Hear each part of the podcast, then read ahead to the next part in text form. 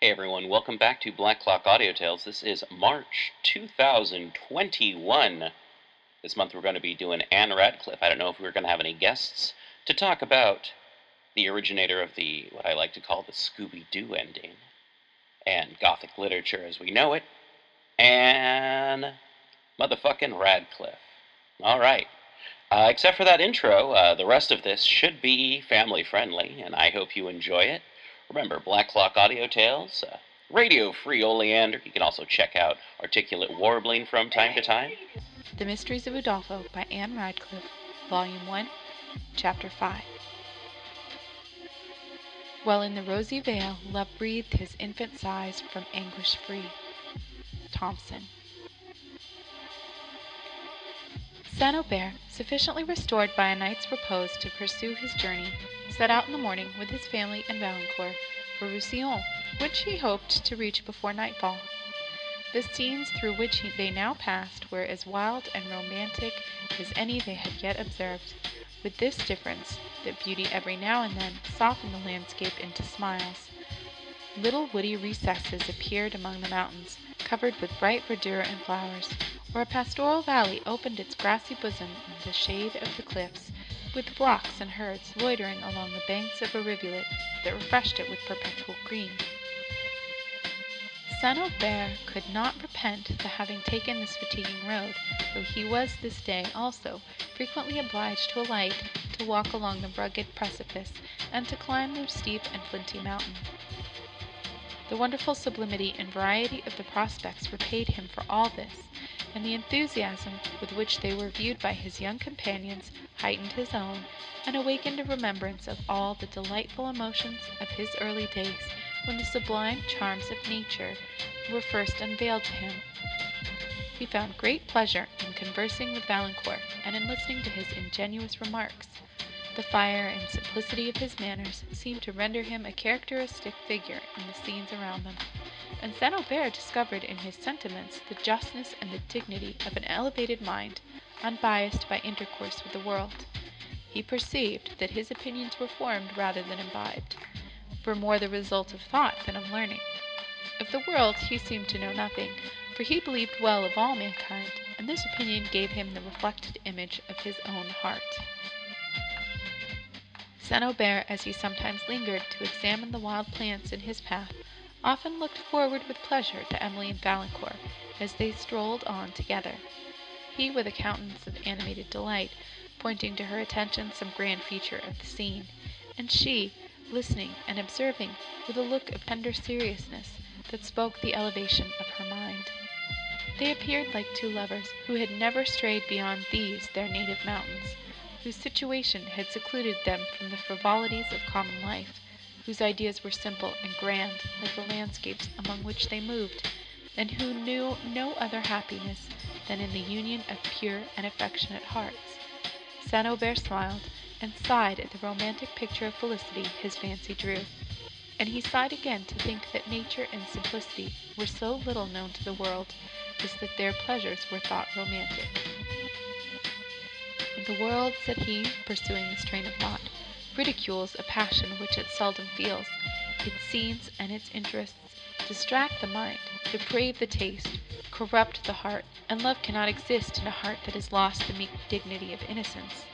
Virtue and taste are nearly the same, for virtue is little more than active taste, and the most delicate affections of each combine in real love.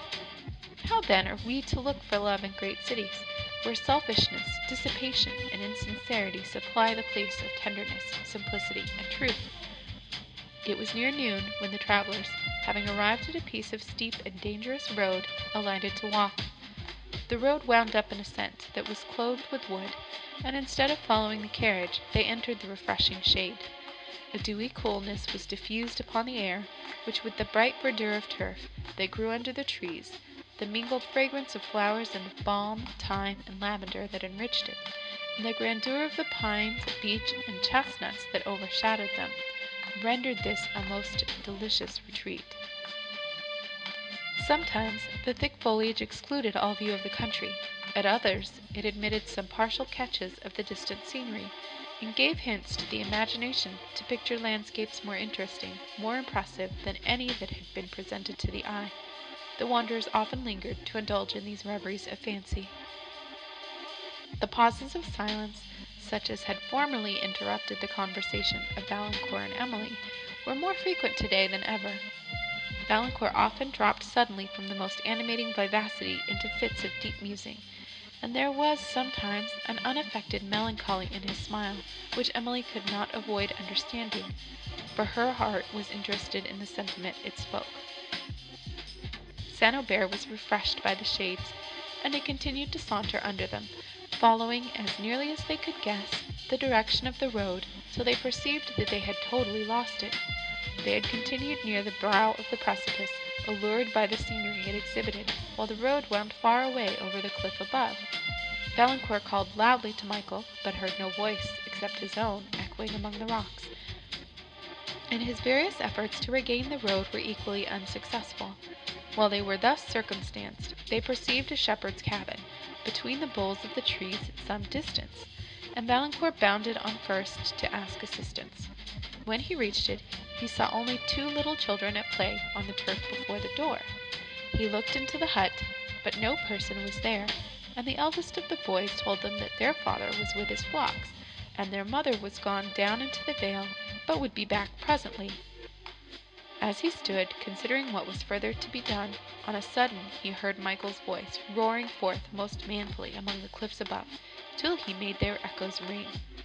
Valancourt immediately answered the call, and endeavoured to make his way through the thicket that clothed the steeps, following the direction of the sound. After much struggle over brambles and precipices, he reached Michael, and at length prevailed with him to be silent and to listen to him. The road was at a considerable distance from the spot where St. Aubert and Emily were. The carriage could not easily return to the entrance of the wood, and since it would be very fatiguing for St. Aubert to climb the long and steep road to the place where it stood now, Valancourt was anxious to find a more easy ascent by the way he had himself passed. Meanwhile, St. Aubert and Emily approached the cottage, and rested themselves on a rustic bench, fastened between two pines, which overshadowed it till Valancourt, whose steps they had observed, should return.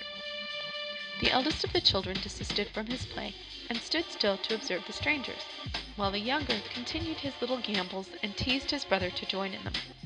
St. Aubert looked with pleasure upon this picture of infantine simplicity, till it brought to his remembrance his own boys, whom he had lost about the age of these, and their lamented mother, and he sunk into a thoughtfulness, which Emily observing, she immediately began to sing one of those simple and lively airs he was so fond of, and which she knew how to give with the most captivating sweetness. St. Aubert smiled on her through his tears, took her hand and pressed it affectionately, and then tried to dissipate the melancholy reflections that lingered in his mind. While she sung, Valancourt approached, who was unwilling to interrupt her, and paused at a little distance to listen. When she had concluded, he joined the party, and told them that he had found Michael, as well as a way by which he thought they could ascend the cliff to the carriage. He pointed to the woody steps above, which St. Aubert surveyed with an anxious eye. He was already wearied by his walk, and this ascent was formidable to him. He thought, however, it would be less toilsome than the long and broken road, and he determined to attempt it. But Emily, ever watchful of his ease, proposing that he should rest and dine before they proceeded further, Valancourt went to the carriage for the refreshments deposited there.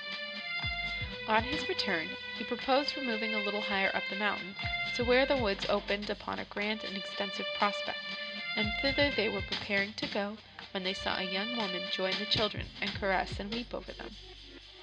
The travellers, interested by her distress, stopped to observe her. She took the youngest of the children in her arms, and perceiving the strangers, hastily dried her tears, and proceeded to the cottage. St. Aubert, on inquiring the occasion of her sorrow, learned that her husband, who was a shepherd, and lived here in the summer months to watch over the flocks he led to feed upon these mountains, had lost, on that preceding night, his little all. A gang of gipsies, who had for some time infested the neighbourhood, had driven away several of his master's sheep. Jacques, added the shepherd's wife, had saved a little money, and had bought a few sheep with it, and now they must go to his master for those that are stolen. And what is worse than all, his master, when he comes to know how it is, will trust him no longer with the care of his flocks, for he is a hard man. And then what is to become of our children? The innocent countenance of the woman, and the simplicity of her manner in relating her grievance, inclined St. Aubert to believe her story; and Valancourt, convinced that it was true, asked eagerly what was the value of the stolen sheep; on hearing which he turned away with a look of disappointment. St. Aubert put some money into her hand, Emily too gave something from her little purse, and they walked towards the cliff; but Valancourt lingered behind, and spoke to the shepherd's wife, who was now weeping with gratitude and surprise. He inquired how much money was yet wanting to replace the stolen sheep, and found that it was a sum very little short of all he had about him. He was perplexed and distressed. This sum, then, said he to himself, would make this poor family completely happy. It is in my power to give it, to make them completely happy. But what is to become of me? How shall I contrive to reach home with the little money that will remain? For a moment he stood, unwilling to forego the luxury of raising a family from ruin to happiness, yet considering the difficulties of pursuing his journey with so small a sum as would be left. While he was in this state of perplexity, the shepherd himself appeared. His children ran to meet him. He took one of them in his arms, and with the other clinging to his coat, came forward with a loitering step. His forlorn and melancholy look determined Valancourt at once. He threw down all the money he had, except a very few louis, and bounded away after St. Aubert and Emily, who were proceeding slowly up the steep. Valancourt had seldom felt his heart so light as at this moment. His gay spirits danced with pleasure. Every object around him appeared more interesting or beautiful than before. St. Aubert observed the uncommon vivacity of his countenance. "What has pleased you so much?" said he. "Oh, what a lovely day!" replied Valancourt. "How brightly the sun shines! How pure is this air! What enchanting scenery!" "It is indeed enchanting," said St. Aubert, whom early experience had taught to understand the nature of Valancourt's present feelings. "What pity that the wealthy, who can command such sunshine, should ever pass their days in gloom, in the cold shade of selfishness! For you, my young friend, may the sun always shine as brightly as at this moment. May your own conduct always give you the sunshine of benevolence and reason united." Valancourt, highly flattered by this compliment, make no reply but by a smile of gratitude. They continued to wind under the woods, between the grassy knolls of the mountain, and as they reached the shady summit, which he had pointed out, the whole party burst into an exclamation. Behind the spot where they stood, the rock rose perpendicularly in a massy wall to a considerable height, and then branched out into overhanging crags. Their gray tints were well contrasted by the bright hues of the plants and wild flowers that grew in their fractured sides, and were deepened by the gloom of the pines and cedars that waved above. The steeps below, over which the eye passed abruptly to the valley, were fringed with thickets of alpine shrubs, and lower still appeared the tufted tops of the chestnut wood, that clothed their base, among which peeped forth the shepherd's cottage, just left by the travellers, with its bluish smoke curling high in the air. On every side appeared the majestic summits of the Pyrenees, some exhibiting tremendous crags of marble, whose appearance was changing every instant, as the varying lights fell upon their surface; others still higher, displaying only snowy points while their lower steeps were covered almost invariably with forests of pine, larch, and oak that stretched down to the vale. This was one of the narrow valleys that open from the Pyrenees into the country of Roussillon, and whose green pastures and cultivated beauty form a decided and a wonderful contrast to the romantic grandeur that environs it. Through a vista of the mountains appeared the lowlands of Roussillon, tinted with the blue haze of distance as they united with the waters of the Mediterranean, where on a promontory which marked the boundary of the shore stood a lonely beacon, over which were seen circling flights of seafowl. Beyond appeared now and then a stealing sail, white with the sunbeam, and whose progress was perceivable by its approach to the lighthouse. Sometimes, too, was seen a sail so distant that it served only to mark the line of separation between the sky and the waves. On the other side of the valley, immediately opposite to the spot where the travelers rested, a rocky pass opened toward Gascony. Here no sign of cultivation appeared. The rocks of granite that screened the glen rose abruptly from their base, and stretched their barren points to the clouds, unvaried with woods, and uncheered even by a hunter's cabin. Sometimes, indeed, a gigantic larch threw its long shade over the precipice, and here and there a cliff reared on its brow a monumental cross, to tell the traveler the fate of him who had ventured thither before. This spot seemed the very haunt of banditti, and Emily, as she looked down upon it, almost expected to see them stealing out from some hollow cave to look for their prey. Soon after, an object not less terrific struck her a gibbet, standing on a point of rock near the entrance of the pass, and immediately over one of the crosses she had before observed. These were hieroglyphics that told a plain and dreadful story. She forbore to point it out to St. Aubert, but it threw a gloom over her spirits, and made her anxious to hasten forward, that they might with certainty reach Roussillon before nightfall. It was necessary, however, that St. Aubert should take some refreshment, and seating themselves on the short dry turf, they opened the basket of provisions, while, by breezy murmurs cooled, broad o'er their heads the verdant cedars wave, and high palmettos lift their graceful shade. They draw ethereal soul, there drink reviving gales profusely breathing from the piny groves and vales of fragrance. There at a distance hear the roaring floods and cataracts. Thomson. St. Aubert was revived by rest and by the serene air of this summit, and Valancourt was so charmed with all around, and with the conversation of his companions, that he seemed to have forgotten he had any further to go. Having concluded their simple repast, they gave a long farewell look to the scene, and again began to ascend. St. Aubert rejoiced when he reached the carriage, which Emily entered with him; but Valancourt, willing to take a more extensive view of the enchanting country into which they were about to descend than he could do from a carriage, loosened his dogs, and once more bounded with them along the banks of the road. He often quitted it for points that promised a wider prospect, and the slow pace at which the mules travelled allowed him to overtake them with ease. Whenever a scene of uncommon magnificence appeared, he hastened to inform St. Aubert, who, though he was too much tired to walk himself, sometimes made the chaise wait while Emily went to the neighbouring cliff. It was evening when they descended the lower Alps that bind Roussillon, and form a majestic barrier round that charming country, leaving it open only on the east to the Mediterranean. The gay tints of cultivation once more beautified the landscape, for the lowlands were colored with the richest hues, which a luxuriant climate and an industrious people can awaken into life. Groves of orange and lemon perfumed the air, their ripe fruit glowing among the foliage, while sloping to the plains extensive vineyards spread their treasures. Beyond these, woods and pastures and mingled towns and hamlets stretched towards the sea, on whose bright surface gleamed many a distant sail, while over the whole scene was diffused the purple glow of evening.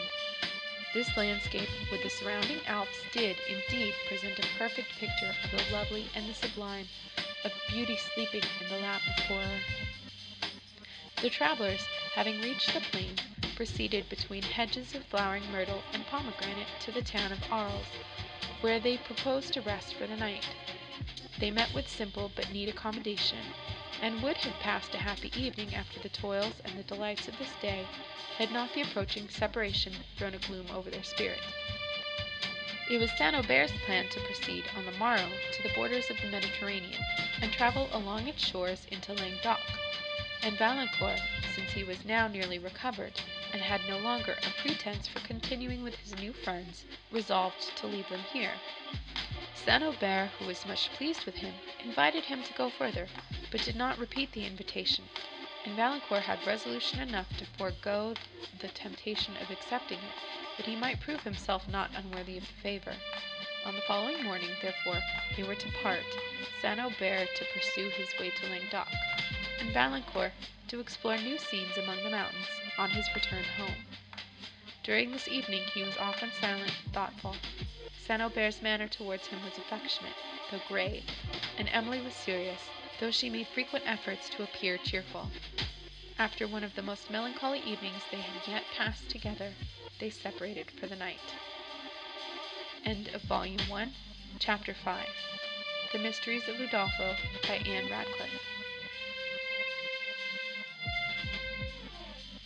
The Mysteries of Udolpho by Ann Radcliffe, Volume 1, Chapter 6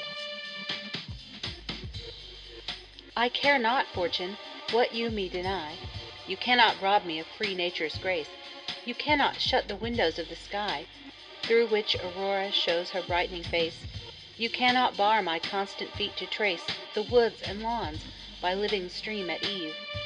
Let health my nerves and finer fibres grace, And I their toys to the great children leave. Of fancy, reason, virtue, naught can me bereave.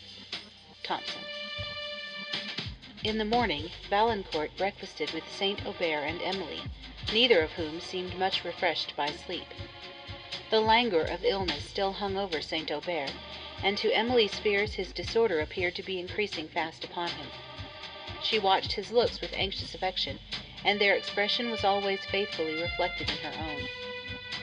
At the commencement of their acquaintance, Valancourt had made known his name and family. St. Aubert was not a stranger to either, for the family estates, which were now in the possession of an elder brother of Valancourt, were little more than twenty miles distant from La Vallée, and he had sometimes met the elder Valancourt on visits in the neighbourhood. This knowledge had made him more willingly receive his present companion, for though his countenance and manners would have won him the acquaintance of St. Aubert, who was very apt to trust to the intelligence of his own eyes, with respect to countenances, he would not have accepted these as sufficient introductions to that of his daughter. The breakfast was almost as silent as the supper of the preceding night, but their musing was at length interrupted by the sound of the carriage wheels, which were to bear away St. Aubert and Emily. Valancourt started from his chair, and went to the window; it was indeed the carriage, and he returned to his seat without speaking. The moment was now come when they must part. St. Aubert told Valancourt that he hoped he would never pass La Vallée without favouring him with a visit, and Valancourt, eagerly thanking him, assured him that he never would; as he said which, he looked timidly at Emily, who tried to smile away the seriousness of her spirits. They passed a few minutes in interesting conversation, and St. Aubert then led the way to the carriage, Emily and Valancourt following in silence. The latter lingered at the door several minutes after they were seated, and none of the party seemed to have the courage enough to say farewell. At length St. Aubert pronounced the melancholy word, which Emily passed to Valancourt, who returned it, with a dejected smile, and the carriage drove on. The travellers remained for some time in a state of tranquil pensiveness which is not unpleasant. St. Aubert interrupted it by observing, "This is a very promising young man. It is many years since I have been so much pleased with any person, on so short an acquaintance. He brings back to my memory the days of my youth, when every scene was new and delightful." St. Aubert sighed, and sunk again into a reverie; and as Emily looked back upon the road they had passed, Valancourt was seen, at the door of the little inn, following them with his eyes. He perceived her, and waved his hand, and she returned the adieu, till the winding road shut her from his sight. "I remember when I was about his age," resumed St. Aubert, "and I thought and felt exactly as he does. The world was opening upon me then, now it is closing. "My dear sir, do not think so gloomily," said Emily in a trembling voice. "I hope you have many, many years to live, for your own sake, for my sake." "Ah, my Emily," replied St. Aubert, "for thy sake. Well, I hope it is so." He wiped away a tear that was stealing down his cheek, threw a smile upon his countenance, and said, in a cheering voice, "There is something in the ardour and ingenuousness of youth which is particularly pleasing to the contemplation of an old man, if his feelings have not been entirely corroded by the world. It is cheering and reviving, like the view of spring to a sick person; his mind catches somewhat of the spirit of the season, and his eyes are lighted up with a transient sunshine. Valancourt is this spring to me." Emily, who pressed her father's hand affectionately, had never before listened with so much pleasure to the praises he bestowed no, not even when he had bestowed them on herself. They travelled on, among vineyards, woods, and pastures, delighted with the romantic beauty of the landscape, which was bounded on one side by the grandeur of the Pyrenees, and on the other by the ocean, and soon after noon they reached the town of Collioure, situated on the Mediterranean. Here they dined, and rested till towards the cool of day, when they pursued their way along the shores, those enchanting shores which extend to Languedoc. Emily gazed with enthusiasm on the vastness of the sea, its surface varying as the lights and shadows fell, and on its woody banks mellowed with autumnal tints. St. Aubert was impatient to reach Perpignan, where he expected letters from Monsieur Quesnel, and it was the expectation of these letters that had induced him to leave Collioure, for his feeble frame had required immediate rest. After travelling a few miles he fell asleep, and Emily, who had put two or three books into the carriage on leaving La Vallée, now had the leisure for looking into them. She sought for one, in which Valancourt had been reading the day before, and hoped for the pleasure of retracing a page over which the eyes of a beloved friend had lately passed, of dwelling on the passages which he had admired, and of permitting them to speak to her in the language of his own mind, and to bring himself to her presence. On searching for the book, she could find it nowhere, but in its stead perceived a volume of Petrarch's poems that had belonged to Valancourt, whose name was written in it, and from which he had frequently read passages to her, with all the pathetic expression that characterized the feelings of the author. She hesitated in believing, what would have been sufficiently apparent to almost any other person, that he had purposely left this book instead of the one she had lost, and that love had prompted the exchange; but having opened it with impatient pleasure, and observed the lines of his pencil drawn along the various passages he had read aloud, and under others more descriptive of delicate tenderness than he had dared to trust his voice with, the conviction came at length to her mind. For some moments she was conscious only of being beloved; then a recollection of all the variations of tone and countenance, with which he had recited these sonnets, and of the soul, which spoke in their expression, pressed to her memory, as she wept over the memorial of his affection. They arrived at Perpignan soon after sunset, where St. Aubert found, as he had expected, letters from Monsieur Quesnel the contents of which so evidently and grievously affected him, that Emily was alarmed, and pressed him, as far as her delicacy would permit, to disclose the occasion of his concern; but he answered her only by tears, and immediately began to talk on other topics. Emily, though she forbore to press the one most interesting to her, was greatly affected by her father's manner, and passed a night of sleepless solitude. In the morning they pursued their journey along the coast towards Leucate another town on the Mediterranean, situated on the borders of Languedoc and Roussillon. On the way, Emily renewed the subject of the preceding night, and appeared so deeply affected by St. Aubert's silence and dejection, that he relaxed from his reserve. "I was unwilling, my dear Emily," said he, "to throw a cloud over the pleasure you receive from these scenes, and meant therefore to conceal for the present some circumstances, with which, however, you must at length have been made acquainted. But your anxiety has defeated my purpose; you suffer as much from this, perhaps, as you will do from a knowledge of the facts I have to relate. Monsieur Quesnel's visit proved an unhappy one to me; he came to tell me part of the news he has now confirmed. You may have heard me mention a Monsieur Motteville, of Paris, but you did not know that the chief of my personal property was invested in his hands. I had great confidence in him, and I am yet willing to believe that he is not wholly unworthy of my esteem. A variety of circumstances have concurred to ruin him, and I am ruined with him." St. Aubert paused to conceal his emotion. "The letters I have just received from Monsieur Quesnel," resumed he, struggling to speak with firmness, "enclose others from Motteville, which confirmed all I dreaded." "Must we then quit La Vallée?" said Emily, after a long pause of silence. "That is yet uncertain," replied St. Aubert. It will depend upon the compromise Motteville is able to make with his creditors. My income, you know, was never large, and now it will be reduced to little indeed. It is for you, Emily, my child, that I am most afflicted." His last words faltered; Emily smiled tenderly upon him through her tears, and then, endeavouring to overcome her emotion, "My dear father," said she, "do not grieve for me or for yourself; we may yet be happy. If La Vallée remains for us, we must be happy. We will retain only one servant, and you shall scarcely perceive the change in your income. Be comforted, my dear sir; we shall not feel the want of those luxuries which others value so highly, since we never had a taste for them, and poverty cannot deprive us of many consolations. It cannot rob us of the affection we have for each other, or degrade us in our own opinion, or in that of any person whose opinion we ought to value. St. Aubert concealed his face with his handkerchief, and was unable to speak, but Emily continued to urge her father the truths which himself had pressed upon her mind. Besides, my dear sir, poverty cannot deprive us of intellectual delights. It cannot deprive you of the comfort of affording me examples of fortitude and benevolence, nor me of the delight of consoling a beloved parent.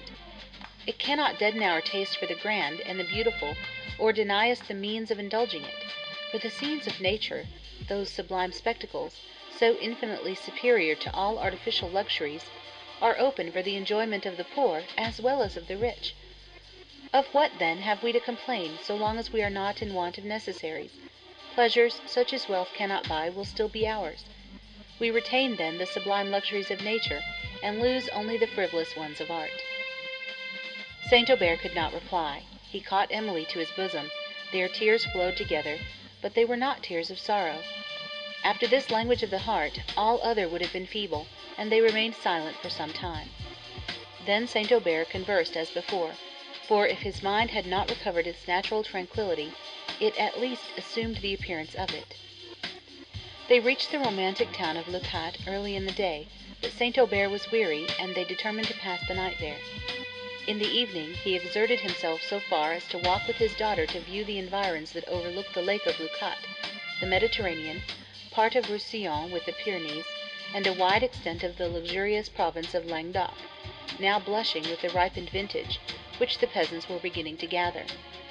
St. Aubert and Emily saw the busy groups, caught the joyous song that was wafted on the breeze, and anticipated with apparent pleasure their next day's journey over this gay region.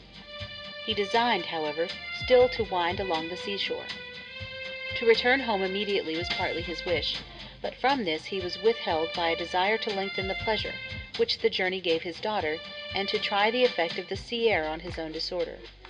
On the following day, therefore, they recommenced their journey through Languedoc, winding the shores of the Mediterranean, the Pyrenees still forming the magnificent background of their prospects, while on their right was the ocean, and on their left wide extended plains melting into the blue horizon.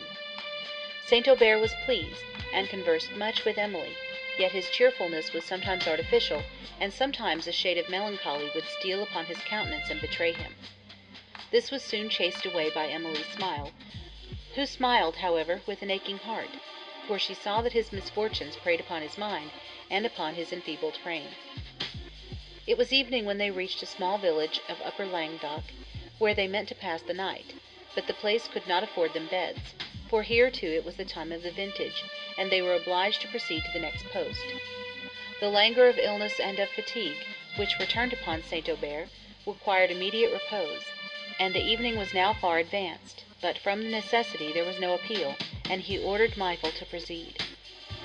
The rich plains of Languedoc, which exhibited all the glories of the vintage, with the gaieties of a French festival, no longer awakened St. Aubert to pleasure, whose condition formed a mournful contrast to the hilarity and youthful beauty which surrounded him. As his languid eyes moved over the scene, he considered that they would soon perhaps be closed forever on this world. Those distant and sublime mountains, said he secretly, as he gazed on a chain of the Pyrenees that stretched towards the west, these luxuriant plains, this blue vault, the cheerful light of day will be shut from my eyes.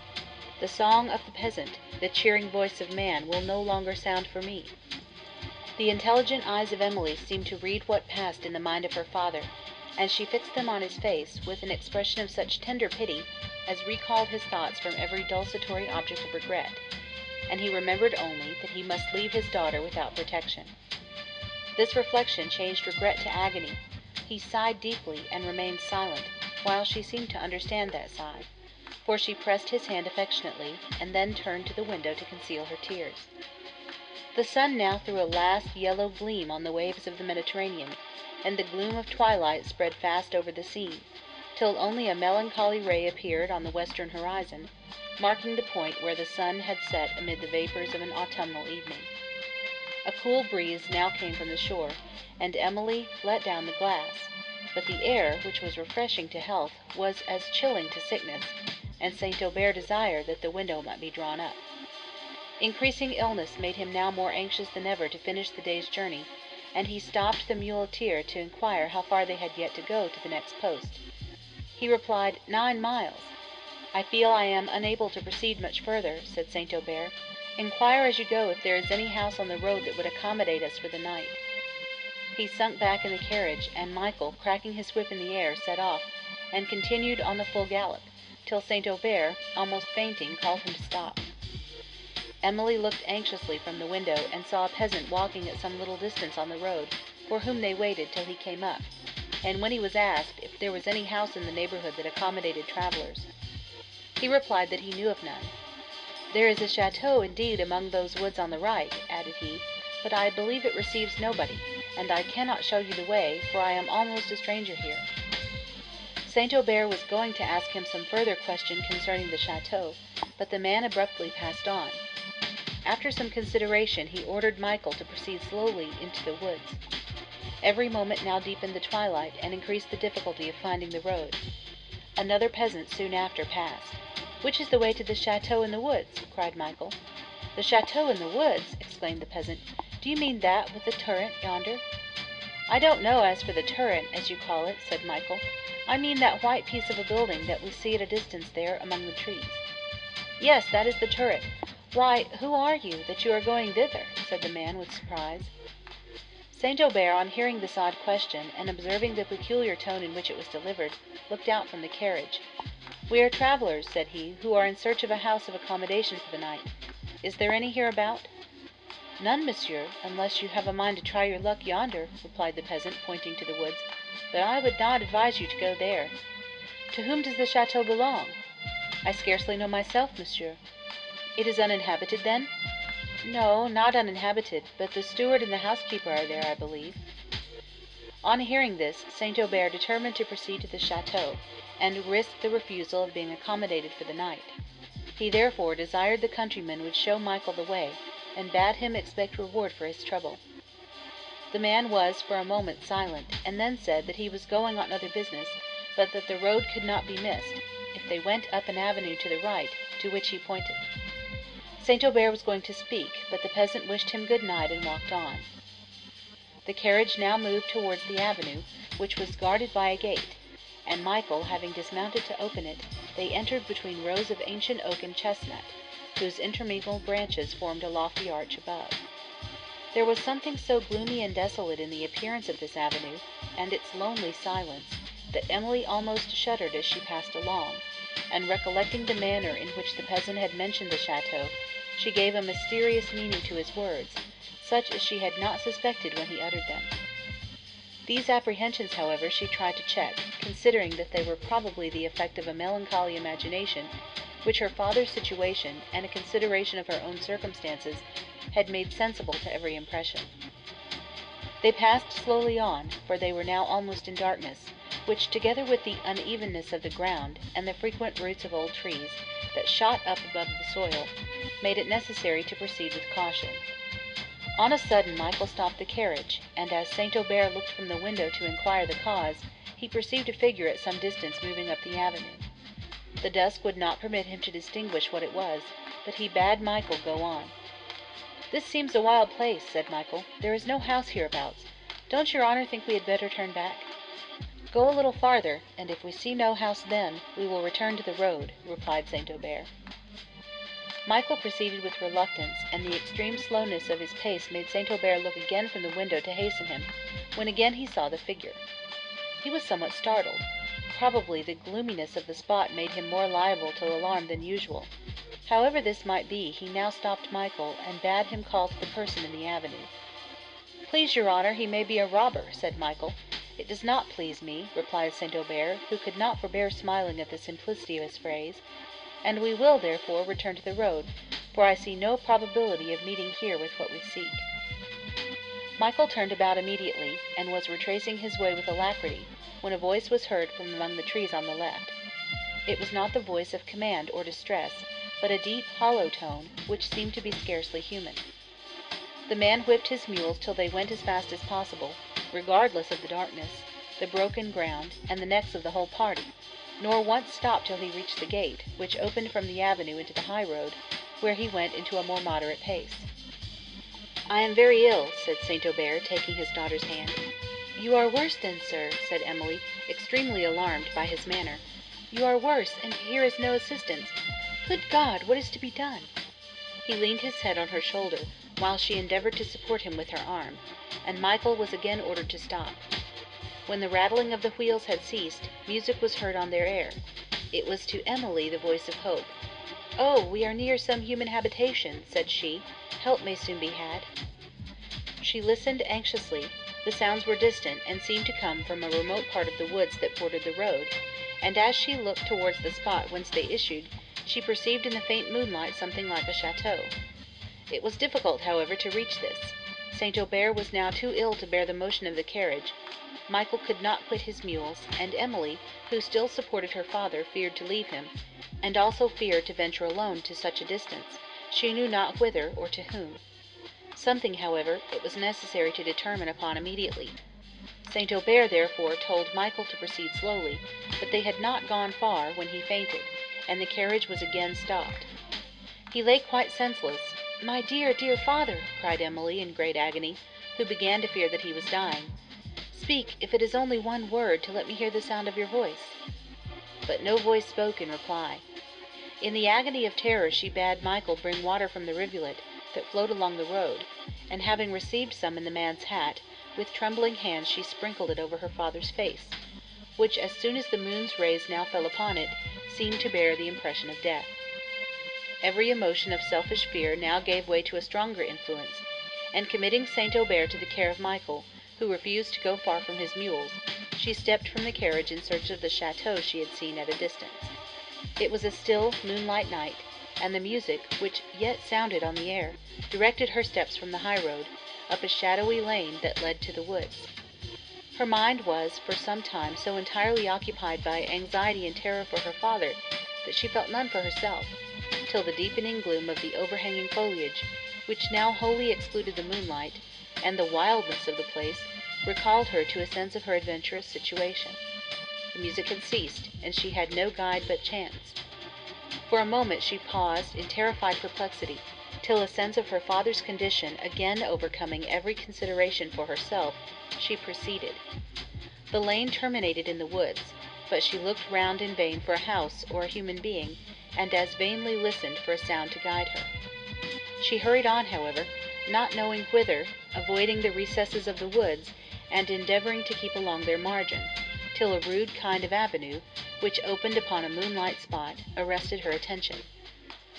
The wildness of this avenue brought to her recollection the one leading to the turreted chateau, and she was inclined to believe that this was a part of the same domain, and probably led to the same point. While she hesitated whether to follow it or not, a sound of many voices in loud merriment burst upon her ear. It seemed not the laugh of cheerfulness, but of riot, and she stood appalled. While she paused, she heard a distant voice, calling from the way she had come, and not doubting but it was that of Michael, her first impulse was to hasten back. But a second thought changed her purpose. She believed that nothing less than the last extremity could have prevailed with Michael to quit his mules, and fearing that her father was now dying, she rushed forward, with a feeble hope of obtaining assistance from the people in the woods. Her heart beat with fearful expectation as she drew near the spot whence the voices issued, and she often startled when her steps disturbed the fallen leaves. The sounds led her towards the moonlight glade she had before noticed, at a little distance from which she stopped, and saw, between the boles of the trees, a small circular level of green turf, surrounded by the woods, on which appeared a group of figures. On drawing nearer, she distinguished these by their dress to be peasants, and perceived several cottages scattered round the edge of the woods, which waved loftily over this spot. While she gazed, and endeavored to overcome the apprehensions that withheld her steps, several peasant girls came out of a cottage. Music instantly struck up, and the dance began. It was the joyous music of the vintage, the same she had before heard upon the air.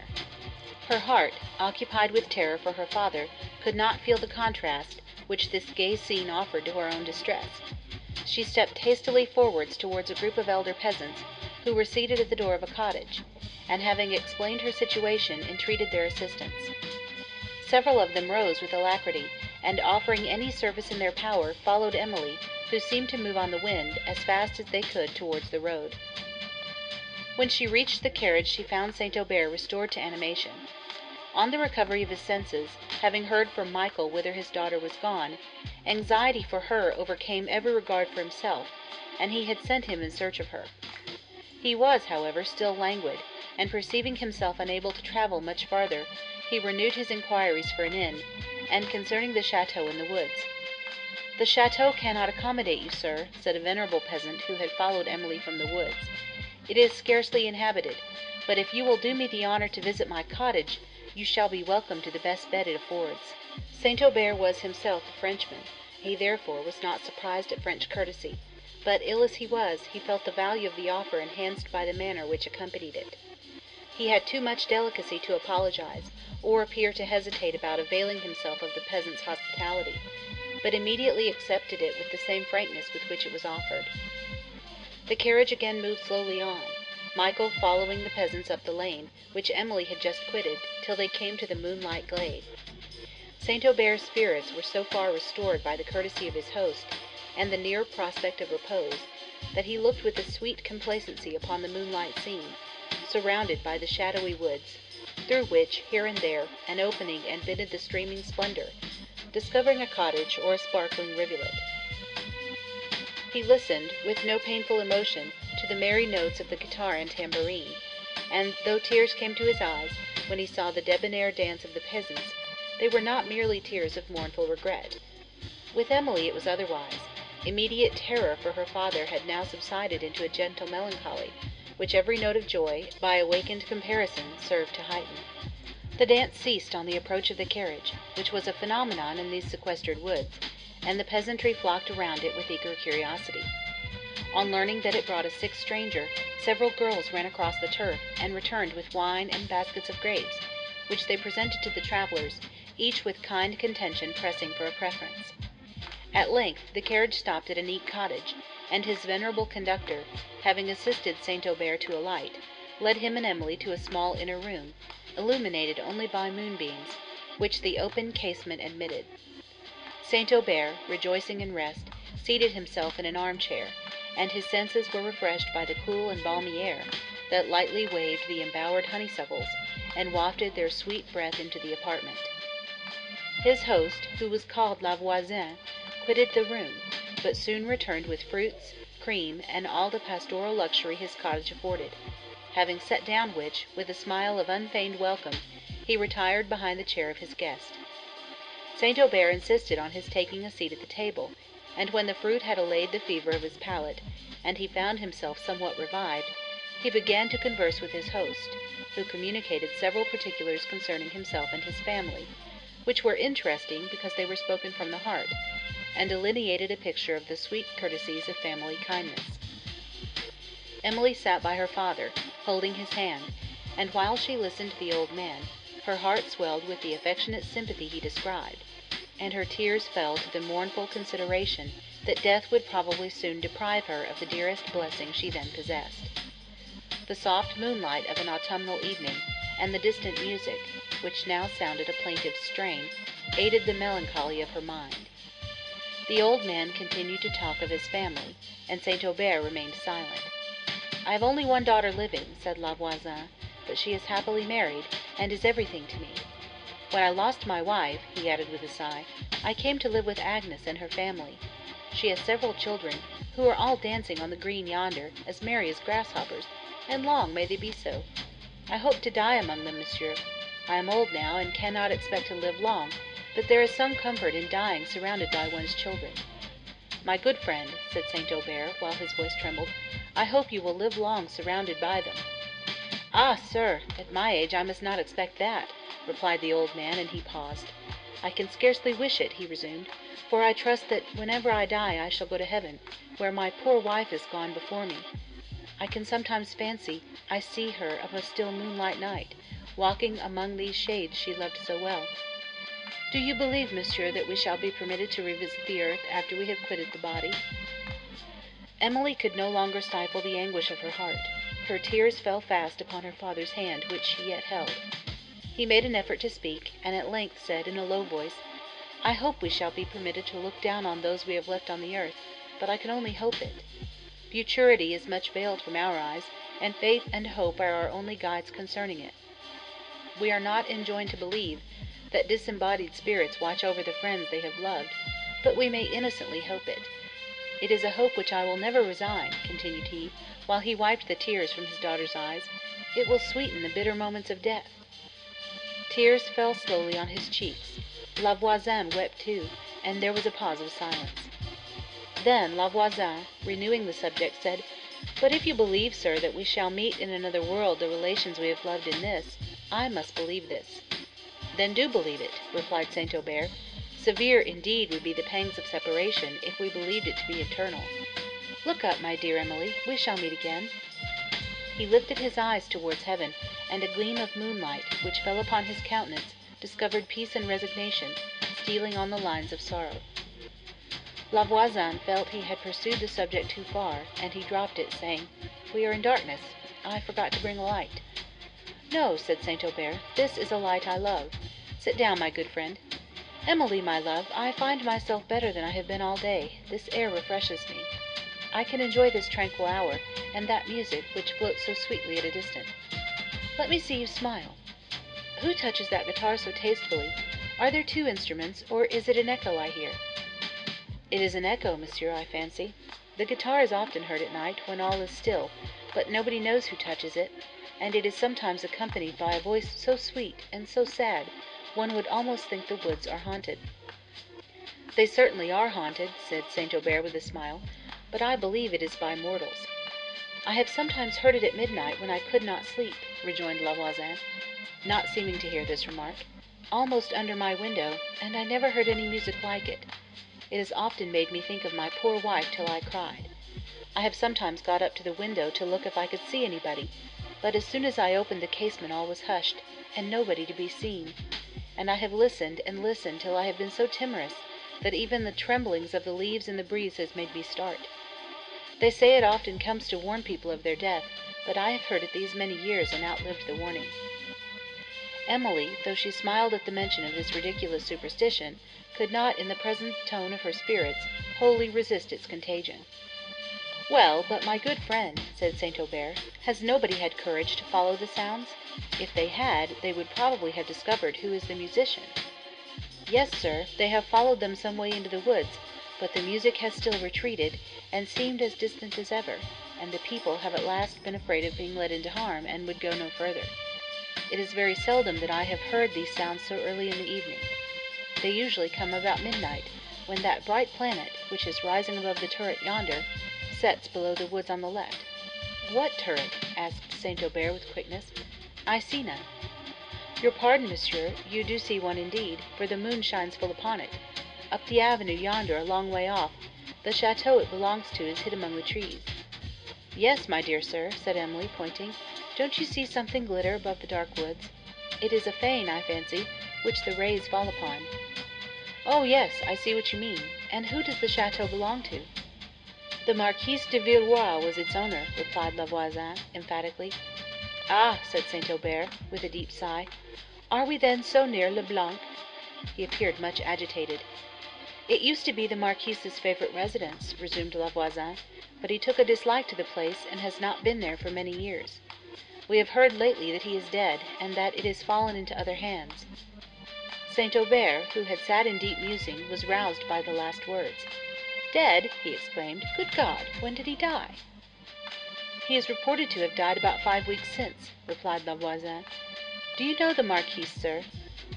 This is very extraordinary, said St. Aubert, without attending to the question. Why is it so, my dear sir? said Emily, in a voice of timid curiosity. He made no reply, but sunk again into a reverie, and in a few moments, when he seemed to have recovered himself, asked who had succeeded to the estates. I have forgot his title, monsieur, said La Voisin, but my lord resides at Paris chiefly. I hear no talk of his coming hither. The chateau is shut up, then, still? Why, little better, sir. The old housekeeper and her husband the steward have care of it, but they live generally in a cottage hard by. The chateau is spacious, I suppose, said Emily, and must be desolate for the residence of only two persons.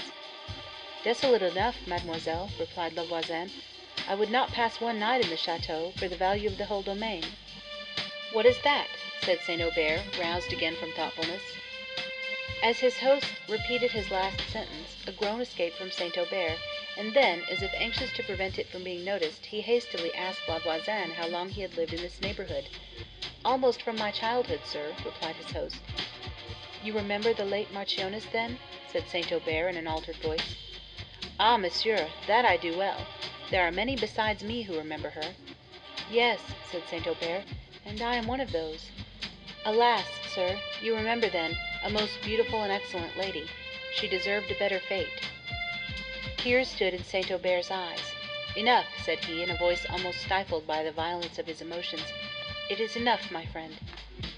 Emily, though extremely surprised by her father's manner, forbore to express her feelings by any question.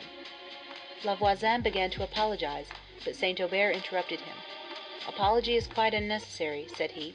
Let us change the topic. You was speaking of the music we just now heard. I was, monsieur, but hark! It comes again. Listen to that voice. They were all silent.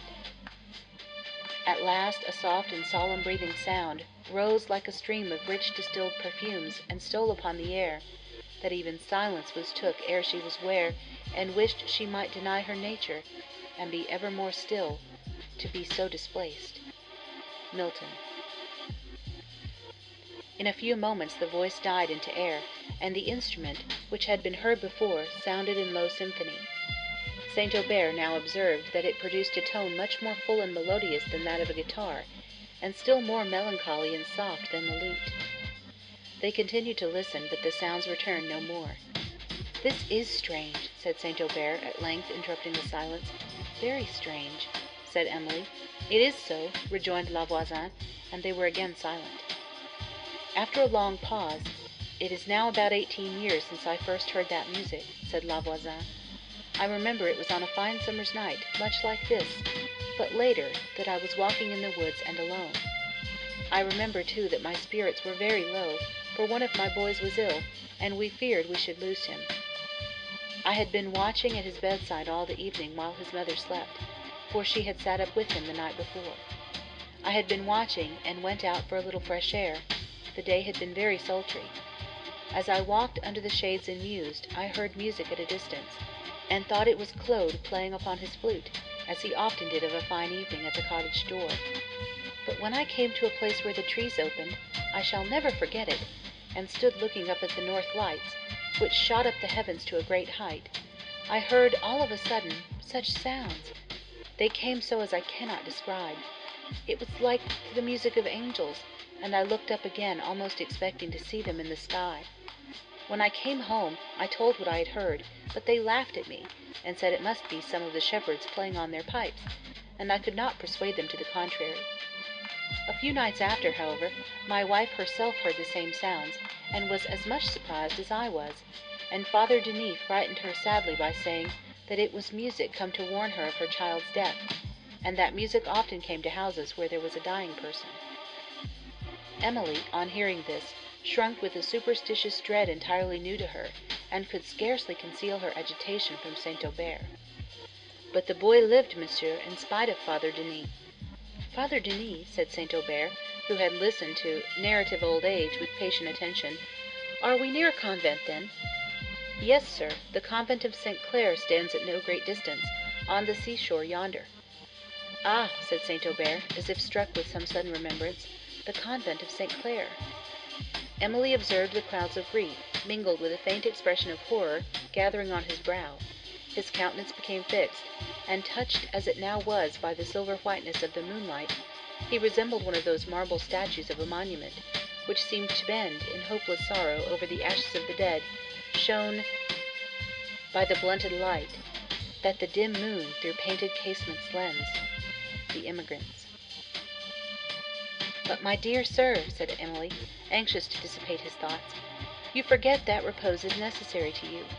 If our kind host will give me leave, I will prepare your bed, for I know how you like it to be made. St. Aubert, recollecting himself and smiling affectionately, desired she would not add to her fatigue by that attention, and La Voisin, whose consideration for his guest had been suspended by the interests which his own narrative had recalled, now started from his seat, and apologizing for not having called Agnes from the green, hurried out of the room. In a few moments he returned with his daughter, a young woman of pleasing countenance, and Emily learned from her, what she had not before suspected, that, for their accommodation, it was necessary part of La Voisin's family should leave their beds. She lamented this circumstance, but Agnes, by her reply, fully proved that she inherited, at least, a share of her father's courteous hospitality. It was settled that some of her children and Michael should sleep in the neighboring cottage. "If I am better to morrow, my dear," said St. Aubert, when Emily returned to him, "I mean to set out at an early hour, that we may rest during the heat of the day, and will travel towards home. In the present state of my health and spirits I cannot look on a longer journey with pleasure, and I am also very anxious to reach La Vallée." Emily, though she also desired to return, was grieved at her father's sudden wish to do so, which she thought indicated a greater degree of indisposition than he would acknowledge. St. Aubert now retired to rest, and Emily to her little chamber, but not to immediate repose. Her thoughts returned to the late conversation concerning the state of departed spirits, a subject at this time particularly affecting to her, when she had every reason to believe that her dear father would ere long be numbered with them. She leaned pensively on the little open casement, and in deep thought fixed her eyes on the heaven, whose blue, unclouded concave was studded thick with stars the worlds, perhaps, of spirits, unsphered of mortal mould. As her eyes wandered along the boundless aether, her eyes rose, as before, towards the sublimity of the Deity, and to the contemplation of futurity. No busy note of this world interrupted the course of her mind. The merry dance had ceased, and every cottager had retired to his home. The air still seemed scarcely to breathe upon the woods, and now and then the distant sound of a solitary sheep bell or of a closing casement, was all that broke on silence. At length, even this hint of human being was heard no more. Elevated and enwrapped, while her eyes were often wet with tears of sublime devotion and solemn awe, she continued at the casement, till the gloom of midnight hung over the earth, and the planet, which La Voisin had pointed out, sunk below the woods. She then recollected what he had said concerning this planet and the mysterious music, and as she lingered at the window, half hoping and half fearing that it would return, her mind was led to the remembrance of the extreme emotion her father had shown on mention of the Marquise La Villeroi's death, and of the fate of the Marchioness, and she felt strongly interested concerning the remote cause of this emotion. Her surprise and curiosity were indeed the greater, because she did not recollect ever to have heard him mention the name of Villeroi. No music, however, stole on the silence of the night, and Emily, perceiving the lateness of the hour, returned to a scene of fatigue, remembered that she was to rise early in the morning, and withdrew from the window to repose. End of Volume 1, Chapter 6 Recording by Sean O'Hara. The Mysteries of Udolpho by Ann Radcliffe. Volume 1, Chapter 7. Let those deplore their doom whose hope still grovels in this dark sojourn.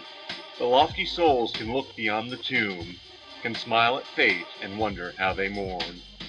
Shall spring to these sad scenes no more return? Is yonder wave the sun's eternal bed? Soon shall the orient with new lustre burn, And spring shall soon her vital influence shed. Again attune the grove, again adorn the mead. Beattie. Emily, called as she had requested, at an early hour, awoke, little refreshed by sleep, for uneasy dreams had pursued her, and marred the kindest blessing of the unhappy. But, when she opened her casement, looked out upon the woods, bright with the morning sun, and inspired with pure air, her mind was soothed. The scene was filled with that cheering freshness which seems to breathe the very spirit of health, and she heard only the sweet and picturesque sounds, if such an expression may be allowed, matin bell of distant convent, the faint murmur of the sea waves, song of birds, and the far off low of cattle, which she saw coming slowly on between the trunks of trees. Struck with the circumstances of imagery around her, she indulged the pensive tranquillity which they inspired, and while she leaned on her window, waiting till St. Aubert could descend to breakfast, her ideas arranged themselves in the following lines. The first hour of morning. How sweet to wind the forest's tangled shade, when early twilight from the eastern bound Dawns on the sleeping landscape of the glade, And fades as morning spreads her blush around, when every distant flower that wept in night lifts its chill head, soft glowing with a tear, expands its tender blossom to the light, and gives its incense to genial air. How fresh the breeze that wafts rich perfume, and swells the melody of waking birds, the hum of bees beneath the verdant gloom, and woodman's song, and low of distant herds. Then doubtful gleams the mountain's hoary head, seen through the parting foliage from afar, and farther still the ocean's misty bed, with flitting sails that partial sea beams share. But vain the sylvan shade, the breath of May, the voice of music floating on the gale, and forms that beam through morning's dewy veil. If help no longer bid the heart be gay, O balmy hour, thine her wealth to give, your spread her blush, and bid the parent live. Emily now heard persons moving below in the cottage, and presently the voice of Michael, who was talking to his mules, as he led them forth from the hut adjoining. As she left her room, St. Aubert, who was now risen, met her at the door, apparently as little restored by sleep as herself. She led him downstairs to the little parlour in which they had supped on the preceding night, where they found a neat breakfast set out, while the host and his daughter waited to bid them good morrow. I envy you this cottage, my good friends, said St. Aubert as he met them. It is so pleasant, so quiet, and so neat, and this air that one breathes. If anything could restore lost health, it would surely be this air. La Voisin bowed gratefully and replied with gallantry of a Frenchman, Our cottage may be envied, sir, since you and mademoiselle have honored it with your presence. St. Aubert gave him a friendly smile for his compliment, and sat down to a table, spread with cream, fruit, new cheese, butter, and coffee. Emily, who had observed her father with attention and thought he looked very ill, endeavored to persuade him to defer traveling till the afternoon, but he seemed very anxious to be at home, and his anxiety expressed repeatedly, and with an earnestness that was unusual with him. He now said he found himself as well as he had been of late, and that he could bear traveling better in the cool hour of the morning than at any other time. But while he was talking with his venerable host, and thanking him for his kind attentions, Emily observed his countenance change, and, before she could reach him, he fell back in his chair.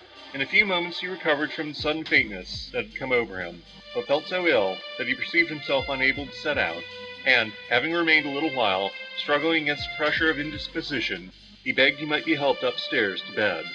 This request renewed all the terror which Emily had suffered on the preceding evening, but though scarcely able to support herself under the sudden shock it gave her, she tried to conceal her apprehension from St. Aubert, and gave her trembling arm to assist him to the door of his chamber.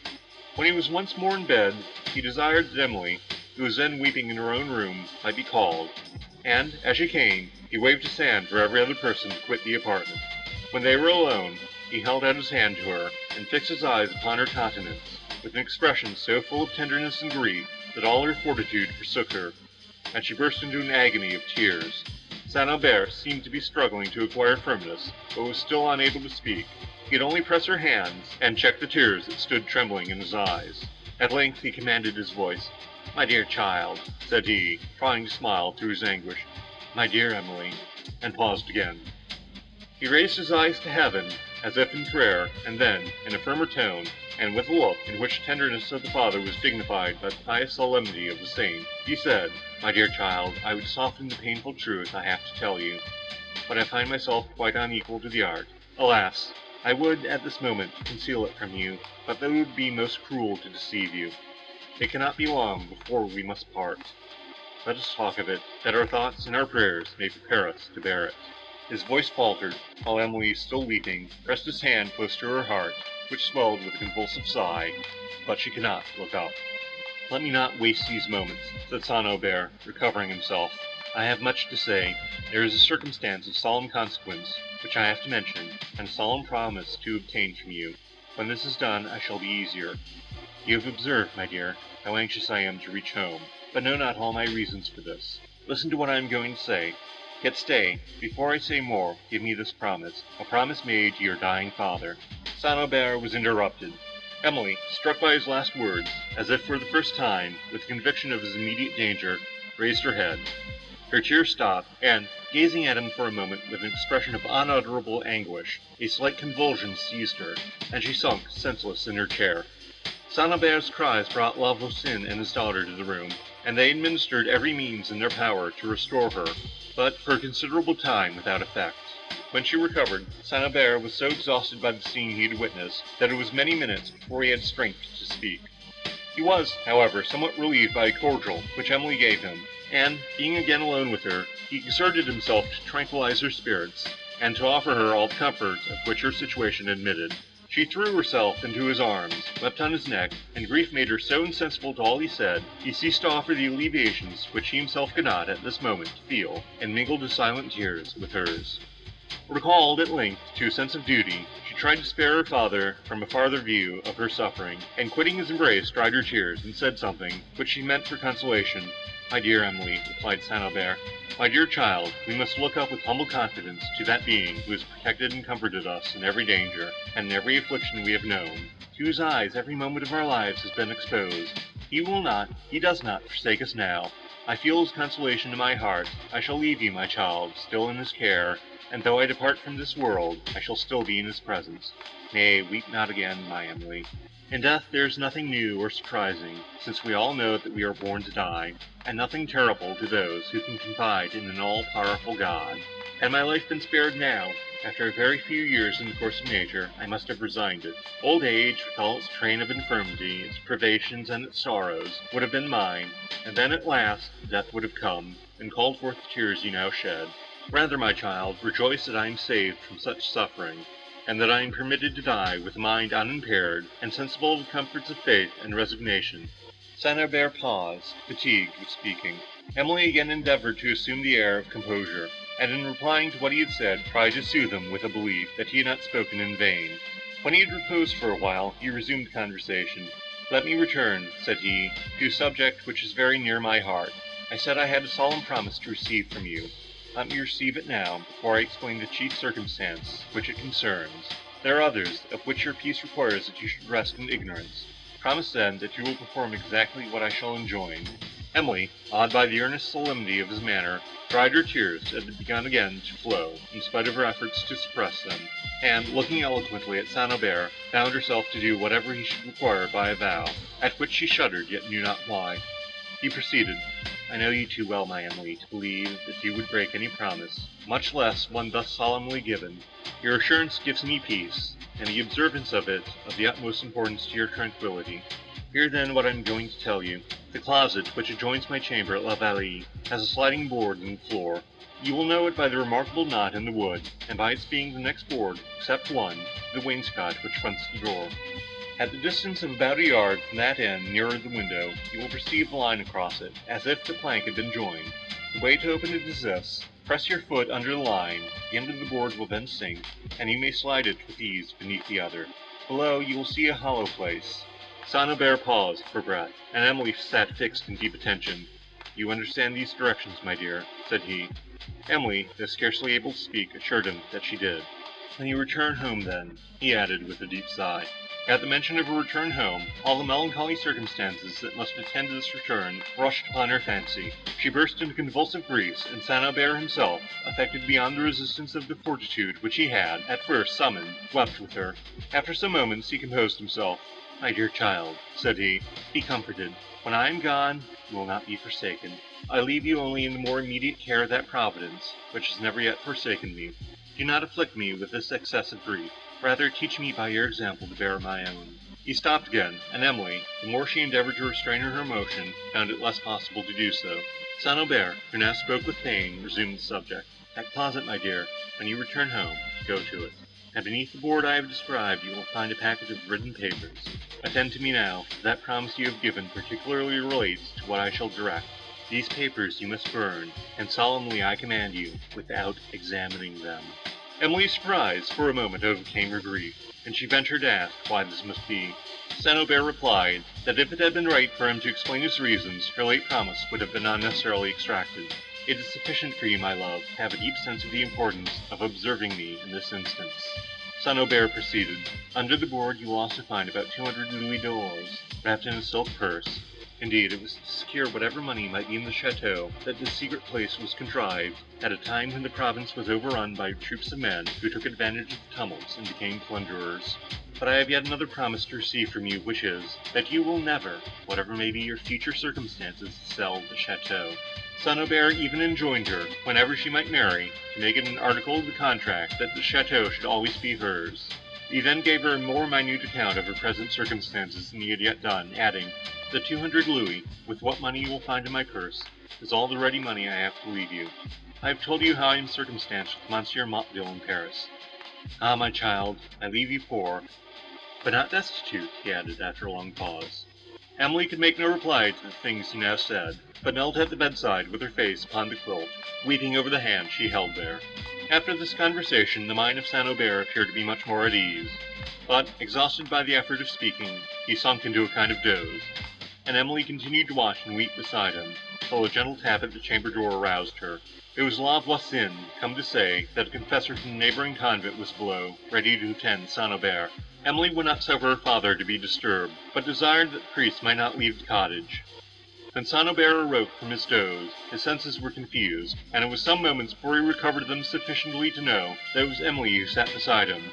He then moved his lips and stretched forth his hand to her, as she received which she sank back in her chair, overcome by the impression of death on his countenance.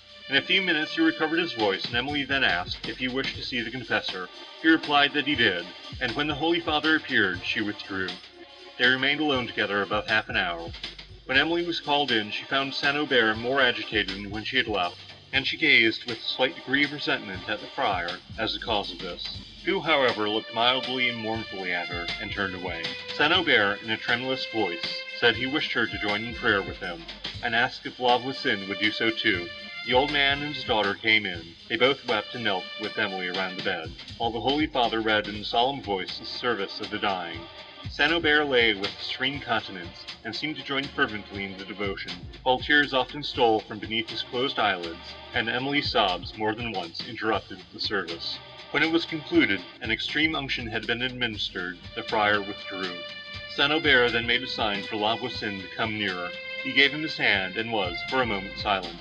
At length he said, in a trembling voice, "My good friend, our acquaintance has been short, but long enough to give you an opportunity of showing me much kind attention. I cannot doubt that you will extend this kindness to my daughter when I am gone. She will have need of it. I entrust her to your care during the few days she will remain here. I need say no more. You know the feelings of a father, for you have children. Mine would be, indeed, severe, I had less confidence in you." He paused. Voisin assured him, and his tears bore testimony to his sincerity, that he would do all he could to soften her affliction, and that, if St. Aubert wished, he would even attend her to Gascony, an offer so pleasing to St. Aubert that he had scarcely the words to acknowledge his sense of the old man's kindness, or to tell him that he accepted it. The scene that followed between St. Aubert and Emily affected La Voisin so much that he quitted the chamber, and she was again left alone with her father, whose spirits seemed fainting fast. But neither his senses nor his voice yet failed him, and, at intervals, he employed much of these last awful moments in advising his daughter as to her future conduct. Perhaps he had never thought more justly, or expressed himself more clearly, than he did now. Above all, my dear Emily, said he, do not indulge in the pride of fine feelings, the romantic error of amiable minds. Those who really possess sensibility ought early to be taught that it is a dangerous quality, which is continually extracting the excess of misery or delight from every surrounding circumstance. And since in our passage through the world painful circumstances occur more frequently than pleasing ones, and since our sense of evil is, I fear, more acute than our sense of good, we become the victims of our feelings, unless we can in some degree command them. I know you will say, for you are young, my Emily, I know you will say that you are contented sometimes to suffer, rather than give up your refined sense of happiness at others. But when your mind has long been harassed by vicissitudes, you will be content to rest, and you will then recover from your delusion. You will perceive that the phantom of happiness is exchanged for the substance, for happiness arises in a state of peace, not of tumult. It is of a temperate and uniform nature, and can no more exist in a heart that is continually alive to minute circumstances than in one that is dead to feeling. You see, my dear, that though I would argue against the dangers of sensibility, I am not an advocate of apathy. At your age, I should have said that is a vice more hateful than all the errors of sensibility, and I say so still. I call it a vice because it leads to positive evil. In this, however, it does no more than the ill-governed sensibility, which by such a rule might also be called a vice. But the evil of the former is of more general consequence. I have exhausted myself, said St. Aubert feebly, and have wearied you, my Emily. But on a subject so important to your future comfort, I am anxious to be perfectly understood. Emily assured him that his advice was most precious to her, and that she would never forget it, or cease from endeavouring to profit by it. Aubert smiled affectionately and sorrowfully upon her. I repeat it, said he, I would not teach you to become insensible, if I could. I would only warn you of the evils of susceptibility, and point out how you may avoid them. Beware, my love, I conjure you, of that self-delusion which has been fatal to the peace of many persons. Beware of priding yourself on the gracefulness of sensibility. If you yield to this vanity, your happiness is lost forever. Always remember how much more valuable is the strength of fortitude than the grace of sensibility. Do not, however, confound fortitude with apathy. Apathy cannot know the virtue. Remember, too, that one act of beneficence, one act of real usefulness, is worth all the abstract sentiment in the world. Sentiment is a disgrace instead of an ornament, unless it lead us to good actions. The miser, who thinks himself respectable merely because he possesses wealth, and thus mistakes the means of doing good for the actual accomplishment of it, is not more blameful than a man of sentiment without active virtue. He may have observed persons who delight so much in this sort of sensibility to sentiment, which excludes that to the cause of any practical virtue, that they turn from the distressed, and because their sufferings are painful to be contemplated, do not endeavor to relieve them. How despicable is that humanity which can be contented to pity where it might assuage! St. Aubert, some time after, spoke of Madame Cheron, his sister. Let me inform you of a circumstance that nearly affects your welfare, he added. We have, you know, had little intercourse for some years, but as she is now your only female relation, I have thought it proper to consign you to her care, as you will see in my will, till you are of age, and to recommend you to her protection afterwards. She is not exactly the person to whom I would have committed my Emily, but I had no alternative, and I believe her to be upon the whole a good kind of woman. I need not recommend it to your prudence, my love, to endeavor to conciliate her kindness. You will do it for his sake, who has so often wished to do so for yours. Emily assured him that whatever he requested, she would religiously perform to the utmost of her ability. Alas! she added in a voice interrupted by sighs, that will soon be all which remains for me. It will be almost my only consolation to fulfill your wishes. St. Aubert looked up silently in her face, as if would have spoken, but his spirit sunk a while, and his eyes became heavy and dull. She felt that look at her heart. My dear father, she exclaimed, and then checking herself, pressed his hand closer, and hid her face with her handkerchief. Her tears were concealed, but St. Aubert heard her convulsive sobs. His spirits returned. Oh, my child, said he faintly, let my consolation be yours. I die in peace, for I know that I am about to return to the bosom of my father, who will still be your father when I am gone. Always trust in him, my love, and he will support you in these moments, as he supports me. Emily could only listen and weep, but the extreme composure of his manner, and the faith and hope he expressed, somewhat soothed her anguish. Yet whenever she looked upon his emaciated countenance, and saw the lines of death beginning to prevail over it, saw his sunk eyes still bent on her, and their heavy lids pressing to a close, there was a pang in her heart, such as defied expression, though it required filial virtue, like hers, to forbear the attempt. He desired once more to bless her. Where are you, my dear? said he, as he stretched forth his hands. Emily had turned to the window that he might not perceive her anguish. She now understood that his sight failed him. When he had given her his blessing, and it seemed to be the last effort of an expiring life, he sunk back on his pillow. She kissed his forehead. The damps of death had settled there, and forgetting her fortitude for a moment, her tears mingled with them. St. Aubert lifted his eyes. The spirit of a father had returned to them, but it quickly vanished, and he spoke no more. St. Aubert lingered till about three o'clock in the afternoon, and thus gradually sinking into death, he expired without a struggle or a sigh. Emily was led from the chamber by La Voisin and his daughter, who did what they could to comfort her. The old man sat and wept with her. Agnes was more erroneously officious. End of Volume 1, Chapter 7.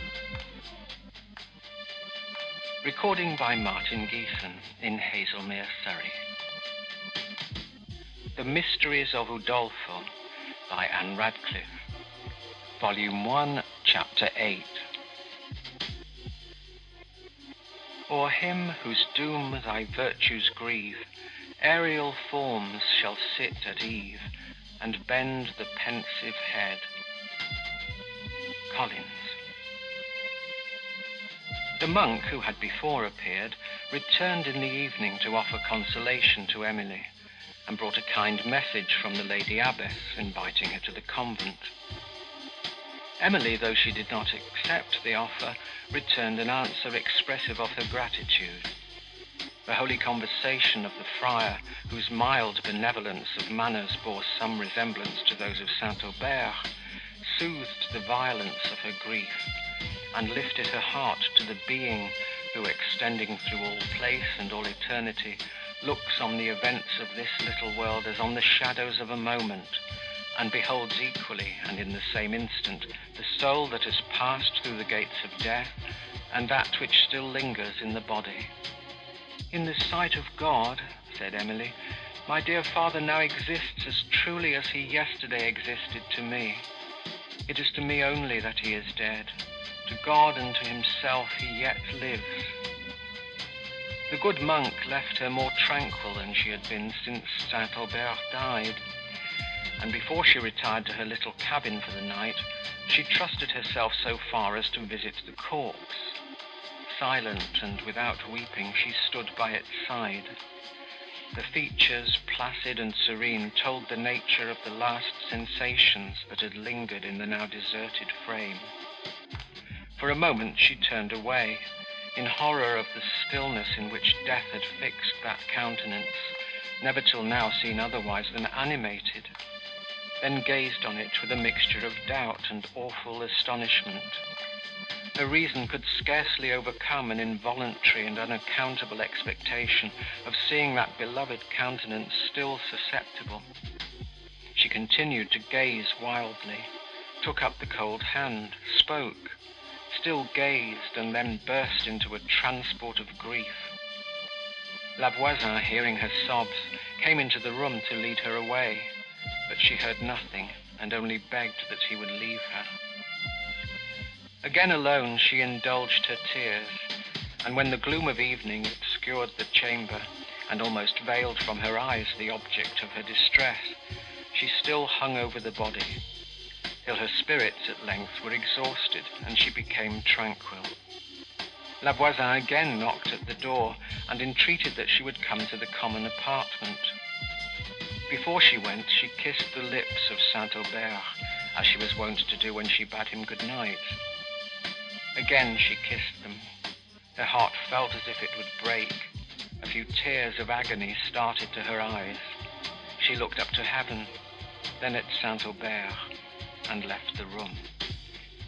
Retired to her lonely cabin, a melancholy thought still hovered round the body of her deceased parent, and when she sunk into a kind of slumber, the images of her waking mind still haunted her fancy she thought she saw her father approaching her with a benign countenance. Then, smiling mournfully and pointing upwards, his lips moved, but instead of words, she heard sweet music borne on the distant air, and presently saw his features glow with the mild rapture of a superior being. The strain seemed to swell louder, and she awoke. The vision was gone, but music yet came to her ear in strains such as angels might breathe. She doubted, listened, raised herself in the bed, and again listened. It was music, and not an illusion of her imagination. After a solemn, steady harmony, it paused, then rose again in mournful sweetness, and then died in a cadence that seemed to bear away the listening soul to heaven. She instantly remembered the music of the preceding night, with the strange circumstances related by La Voisin, and the affecting conversation it had led to concerning the state of departed spirits. All that St. Aubert had said on that subject now pressed upon her heart and overwhelmed it. What a change in a few hours! He who then could only conjecture was now made acquainted with truth was himself become one of the departed. As she listened, she was chilled with superstitious awe, her tears stopped, and she rose and went to the window. All without was obscured in shade, but Emily, turning her eyes from the massy darkness of the woods, whose waving outline appeared on the horizon, saw on the left that effulgent planet which the old man had pointed out, setting over the woods. She remembered what he had said concerning it, and the music now coming at intervals on the air, she unclosed the casement to listen to the strains that soon gradually sunk to a greater distance, and tried to discover whence they came. The obscurity prevented her from distinguishing any object on the green platform below. And the sounds became fainter and fainter till they softened into silence. She listened, but they returned no more. Soon after, she observed the planet trembling between the fringed tops of the woods, and in the next moment sink behind them. Chilled with a melancholy awe, she retired once more to her bed, and at length forgot for a while her sorrows in sleep. On the following morning, she was visited by a sister of the convent, who came with kind offices and a second invitation from the lady abbess. And Emily, though she could not forsake the cottage, while the remains of her father were still in it, consented, however painful such a visit must be, in the present state of her spirits, to pay her respects to the abbess in the evening. About an hour before sunset, La Voisin showed her the way through the woods to the convent, which stood in a small bay of the Mediterranean, crowned by a woody amphitheatre. And Emily, had she been less unhappy, would have admired the extensive sea view that appeared from the green slope in front of the edifice, and the rich shores hung with woods and pastures that extended on either hand. But her thoughts were now occupied by one sad idea, and the features of nature were to her colourless and without form. The bell for vespers struck as she passed the ancient gate of the convent, and seemed the funereal note for Saint Aubert. Little incidents affect a mind enervated by sorrow. Emily struggled against the sickening faintness that came over her, and was led into the presence of the abbess, who received her with an air of maternal tenderness, an air of such gentle solicitude and consideration as touched her with an instantaneous gratitude. Her eyes were filled with tears, and the words she would have spoken faltered on her lips. The abbess led her to a seat and sat down beside her, still holding her hand and regarding her in silence, as Emily dried her tears and attempted to speak. Be composed, my daughter, said the abbess in a soothing voice. Do not speak yet. I know all you would say. Your spirits must be soothed. We are going to prayers. Will you attend our evening service? It is comfortable, my child, to look up in our afflictions to a Father who sees and pities us, and who chastens in his mercy. Emily's tears flowed again, but a thousand sweet emotions mingled with them. The abbess suffered her to weep without interruption, and watched over her with a look of benignity that might have characterized the countenance of a guardian angel. Emily, when she became tranquil, was encouraged to speak without reserve, and to mention the motive that made her unwilling to quit the cottage, which the abbess did not oppose even by a hint, but praised the filial piety of her conduct, and added a hope that she would pass a few days at the convent before she returned to La Vallée. You must allow yourself a little time to recover from your first shock, my daughter, before you encounter a second. I will not affect to conceal from you how much I know your heart must suffer on returning to the scene of your former happiness. Here you will have all that quiet and sympathy and religion can give to restore your spirits. But come, added she, observing the tears swell in Emily's eyes, we will go to the chapel. Emily followed to the parlour where the nuns were assembled, to whom the abbess committed her, saying, this is a daughter for whom I have much esteem. Be sisters to her. They passed on in a train to the chapel, where the solemn devotion with which the service was performed elevated her mind and brought to it the comforts of faith and resignation. Twilight came on before the abbess's kindness would suffer Emily to depart, when she left the convent with a heart much lighter than she had entered it and was reconducted by La Voisin through the woods, the pensive gloom of which was in unison with the temper of her mind. And she pursued the little wild path in musing silence, till her guide suddenly stopped, looked round, and then struck out of the path into the high grass, saying he had mistaken the road. He now walked on quickly, and Emily, proceeding with difficulty over the obscured and uneven ground, was left at some distance, till her voice arrested him, who seemed unwilling to stop, and still hurried on. If you're in doubt about the way, said Emily, had we not better inquire it at the chateau yonder between the trees? No, replied La Voisin, there is no occasion.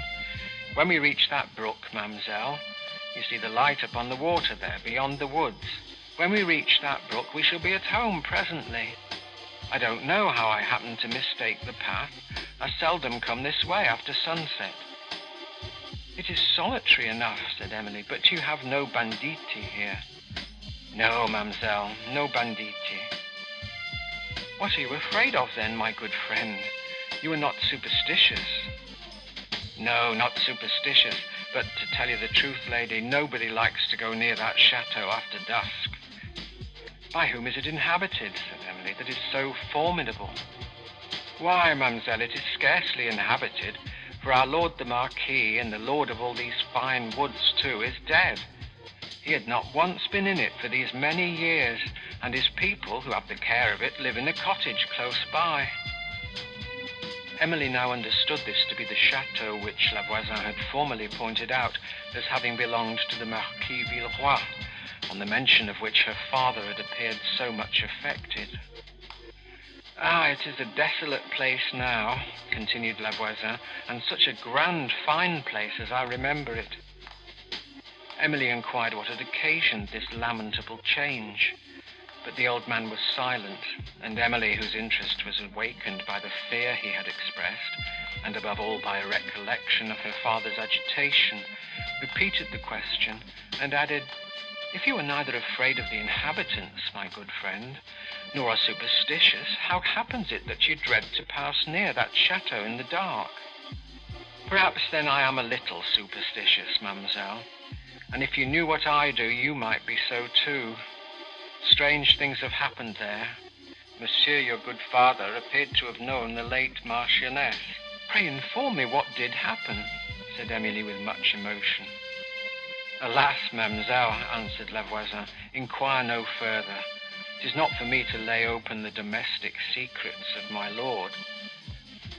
Emily, surprised by the old man's words and his manner of delivering them, forbore to repeat her question. A nearer interest, the remembrance of St. Aubert, occupied her thoughts, and she was led to recollect the music she heard on the preceding night, which she mentioned to La Voisin.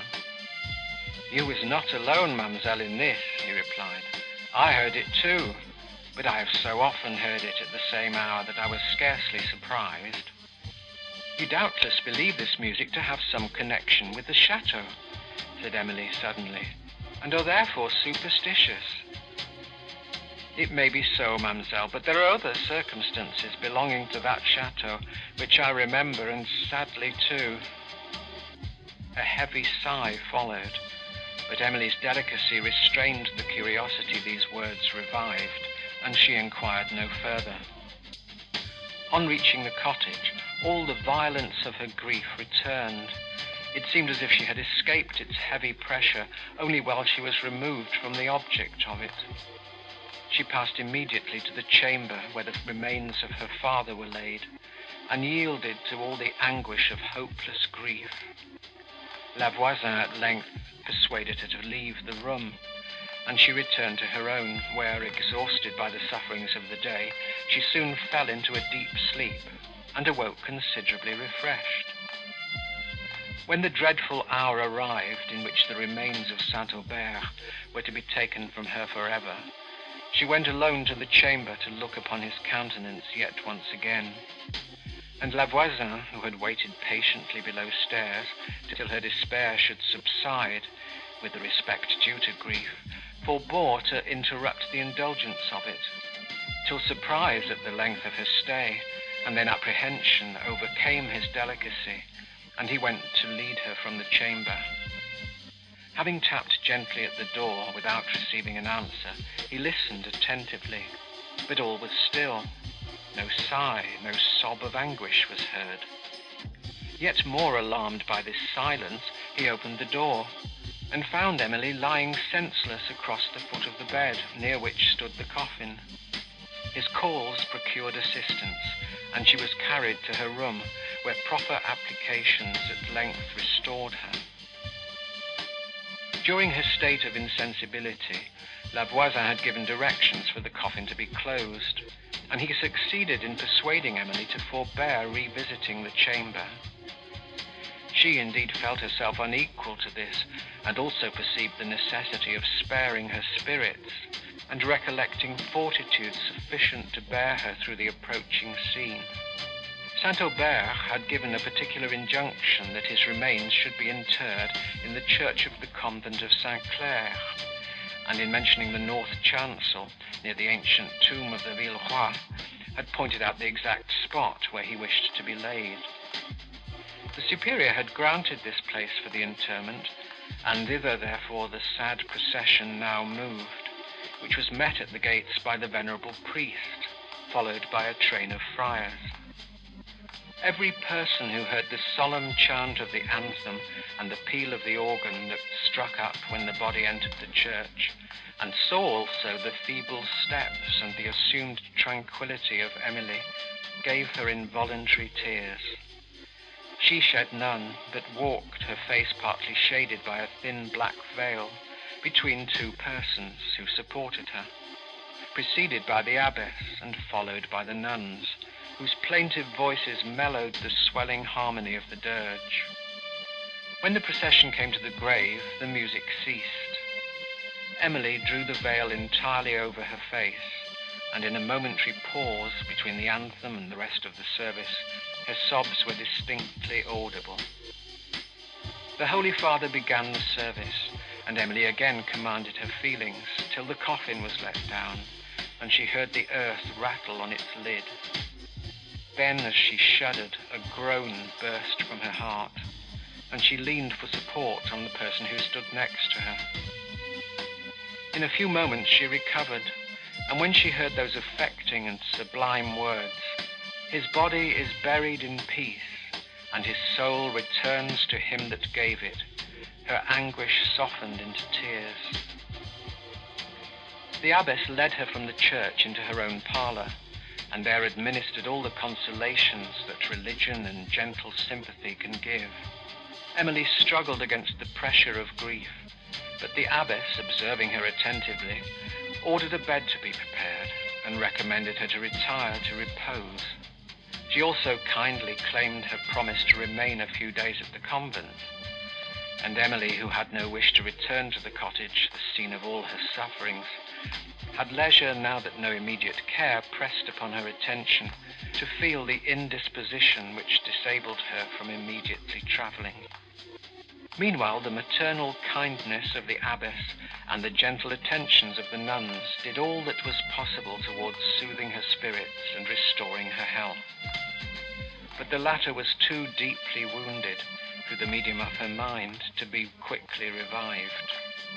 She lingered for some weeks at the convent, under the influence of a slow fever, wishing to return home, yet unable to go thither, often even reluctant to leave the spot where her father's relics were deposited, and sometimes soothing herself with the consideration that if she died here, her remains would repose beside those of St. Aubert. In the meanwhile, she sent letters to Madame Cheron and to the old housekeeper, informing them of the sad event that had taken place, and of her own situation.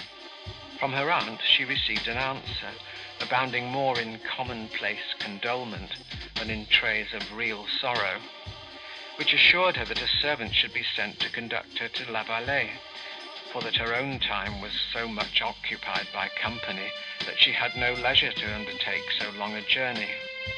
However Emily might prefer La Vallée to Toulouse, she could not be insensible to the indecorous and unkind conduct of her aunt, in suffering her to return thither where she had no longer a relation to console and protect her.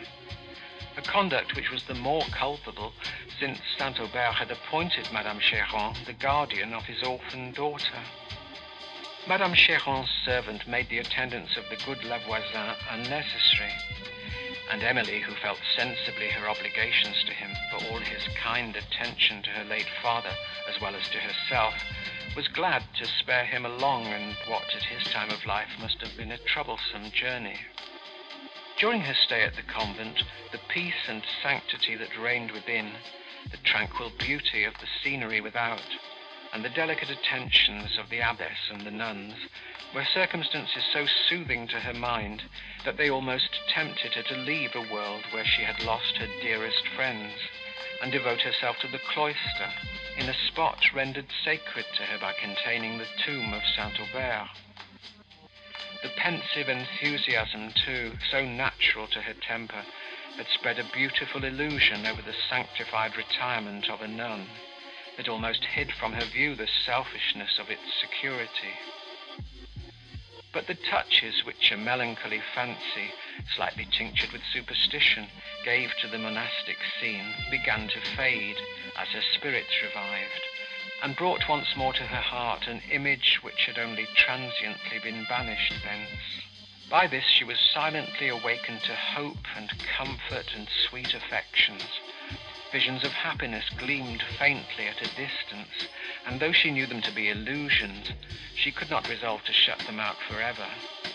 It was the remembrance of Valancourt, of his taste, his genius, and of the countenance which glowed with both, that perhaps alone determined her to return to the world. The grandeur and sublimity of the scenes amidst which they had first met had fascinated her fancy, and had imperceptibly contributed to render Valancourt more interesting by seeming to communicate to him somewhat of their own character. The esteem, too, which St. Aubert had repeatedly expressed for him, sanctioned this kindness.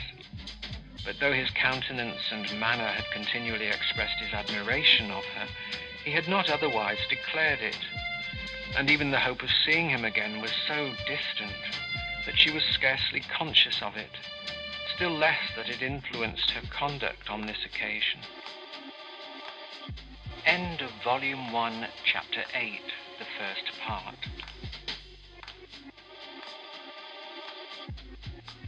Recording by Martin Geeson in Haslemere, Surrey. The Mysteries of Udolpho by Ann Radcliffe. Volume 1, Chapter 8, Continuation. It was several days after the arrival of Madame Cheron's servant before Emily was sufficiently recovered to undertake the journey to La Vallée. On the evening preceding her departure, she went to the cottage to take leave of La Voisin and his family, and to make them a return for their kindness. The old man she found sitting on a bench at his door, between his daughter and his son-in-law, who was just returned from his daily labour, and who was playing upon a pipe that in tone resembled an oboe. A flask of wine stood beside the old man, and before him a small table with fruit and bread, round which stood several of his grandsons, fine rosy children who were taking their supper as their mother distributed it. On the edge of the little green that spread before the cottage were cattle and a few sheep reposing under the trees. The landscape was touched with the mellow light of the evening sun, whose long slanting beams played through a vista of the woods and lighted up the distant turrets of the chateau. She paused a moment before she emerged from the shade to gaze upon the happy group before her, on the complacency and ease of healthy age depicted on the countenance of La Voisin, the maternal tenderness of Agnes as she looked upon her children, and the innocency of infantine pleasures reflected in their smiles. Emily looked again at the venerable old man and at the cottage. The memory of her father rose with full force upon her mind, and she hastily stepped forward, afraid to trust herself with a longer pause. She took an affectionate and affecting leave of La Voisin and his family, seemed to love her as his daughter, and shed tears. Emily shed many. She avoided going into the cottage, since she knew it would revive emotions such as she could not now endure.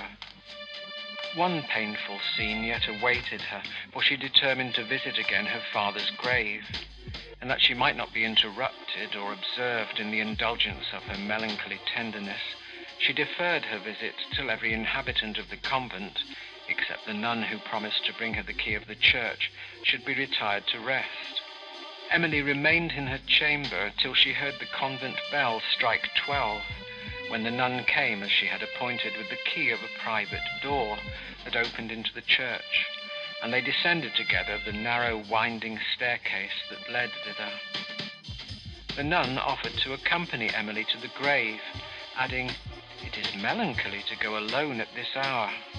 But the former, thanking her for her consideration, could not consent to have any witness of her sorrow, and the sister, having unlocked the door, gave her the lamp. You will remember, sister, said she, that in the east aisle which you must pass is a newly opened grave. Hold the light to the ground, that you may not stumble over the loose earth. Emily, thanking her again, took the lamp, and stepping into the church, Sister Mariette departed. But Emily paused a moment at the door. A sudden fear came over her, and she returned to the foot of the staircase where, as she heard the steps of the nun ascending, and while she held up the lamp, saw her black veil waving over the spiral balusters, she was tempted to call her back. While she hesitated, the veil disappeared, and in the next moment, ashamed of her fears, she returned to the church. The cold air of the aisles chilled her, and their deep silence and extent feebly shone upon by the moonlight that streamed through a distant Gothic window, would at any other time have awed her into superstition. Now grief occupied all her attention. She scarcely heard the whispering echoes of her own steps, or thought of the open grave, till she found herself almost on its brink. A friar of the convent had been buried there on the preceding evening, and as she had sat alone in her chamber at twilight, she heard at distance the monks chanting the requiem for his soul. This brought freshly to her memory the circumstances of her father's death, and as the voices, mingling with the low, querulous peal of the organ, swelled faintly, gloomy and affecting visions had arisen upon her mind. Now she remembered them, and turning aside to avoid the broken ground, these recollections made her pass on with quicker steps to the grave of St. Aubert, when in the moonlight that fell athwart a remote part of the aisle, she thought she saw a shadow gliding between the pillars. She stopped to listen, and not hearing any footstep, believed that her fancy had deceived her, and no longer apprehensive of being observed, proceeded. St. Aubert was buried beneath a plain marble, bearing little more than his name and the date of his birth and death, near the foot of the stately monument of the Villeroi. Emily remained at his grave till a chime that called the monks to early prayers warned her to retire. Then she wept over it a last farewell, and forced herself from the spot. After this hour of melancholy indulgence, she was refreshed by a deeper sleep than she had experienced for a long time, and on awakening her mind was more tranquil and resigned than it had been since St. Aubert's death. But when the moment of her departure from the convent arrived, all her grief returned. The memory of the dead and the kindness of the living attached her to the place and for the sacred spot where her father's remains were interred, she seemed to feel all those tender affections which we conceive for home. The abbess repeated many kind assurances of regard at their parting, and pressed her to return if ever she should find her condition elsewhere unpleasant. Many of the nuns also expressed unaffected regret at her departure, and Emily left the convent with many tears, and followed by sincere wishes for her happiness. She had travelled several leagues before the scenes of the country through which she passed had power to rouse her for a moment from the deep melancholy into which she was sunk, and when they did, it was only to remind her that on her last view of them, St. Aubert was at her side, and to call up to her remembrance the remarks he had delivered on similar scenery. Thus, without any particular occurrence, passed the day in languor and dejection. She slept that night in a town on the skirts of Languedoc, and on the following morning entered Gascony. Towards the close of this day, Emily came within view of the plains in the neighbourhood of La Vallée, and the well-known objects of former times began to press upon her notice and with them recollections that awakened all her tenderness and grief, often while she looked through her tears upon the wild grandeur of the Pyrenees, now varied with the rich lights and shadows of evening. She remembered that when she last saw them, her father partook with her of the pleasure they inspired. Suddenly, some scene which he had particularly pointed out to her would present itself, and the sick languor of despair would steal upon her heart. There, she would exclaim, there are the very cliffs, there the wood of pines which he looked at with such delight as we passed this road together for the last time.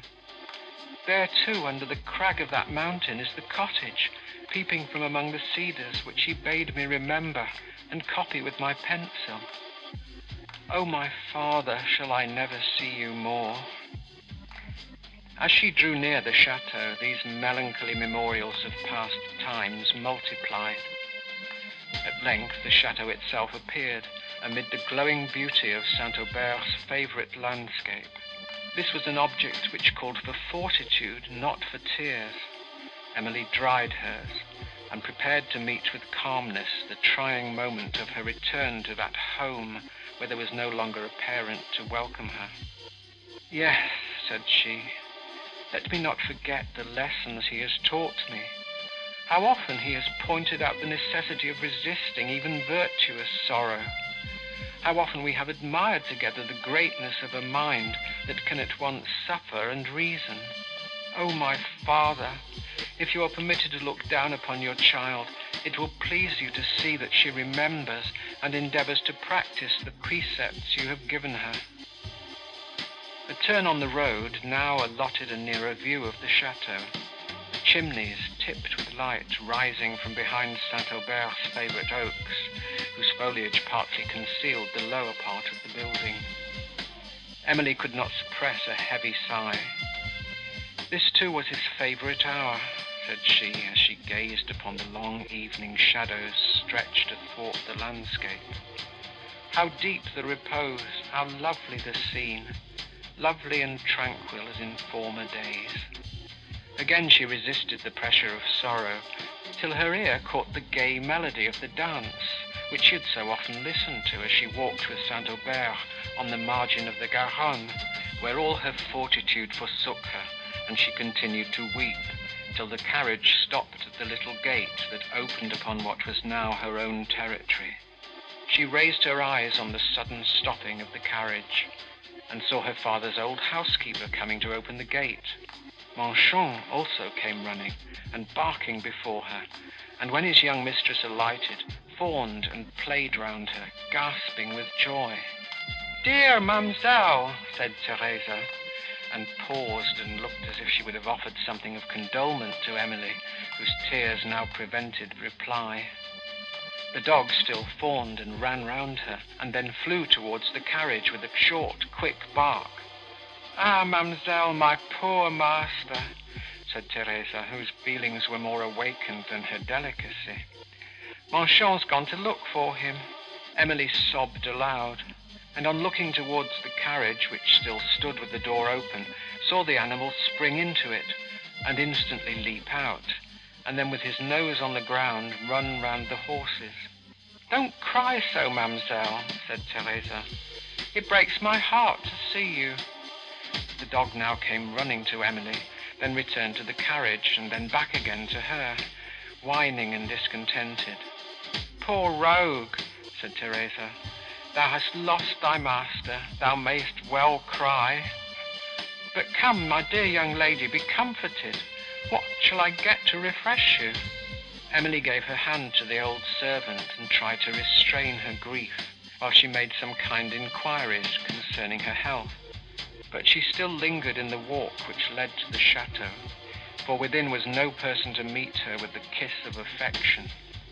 Her own heart no longer palpitated with impatient joy to meet again the well-known smile, and she dreaded to see objects which would recall the full remembrance of her former happiness. She moved slowly towards the door, paused, went on, and paused again. How silent, how forsaken, how forlorn did the chateau appear. Trembling to enter it, yet blaming herself for delaying what she could not avoid, she at length passed into the hall, crossed it with a hurried step, as if afraid to look round, and opened the door of that room which she was wont to call her own. The gloom of evening gave solemnity to its silent and deserted air. Chairs, the tables, every article of furniture, so familiar to her in happier times, spoke eloquently to her heart. She seated herself, without immediately observing it, in a window which opened upon the garden, and where St. Aubert had often sat with her, watching the sun retire from the rich and extensive prospect that appeared beyond the groves. Having indulged her tears for some time, she became more composed, and when Theresa, after seeing the baggage deposited in her lady's room, again appeared, she had so far recovered her spirits as to be able to converse with her. I have made up the green bed for you, mademoiselle, said Theresa, as she set the coffee upon the table.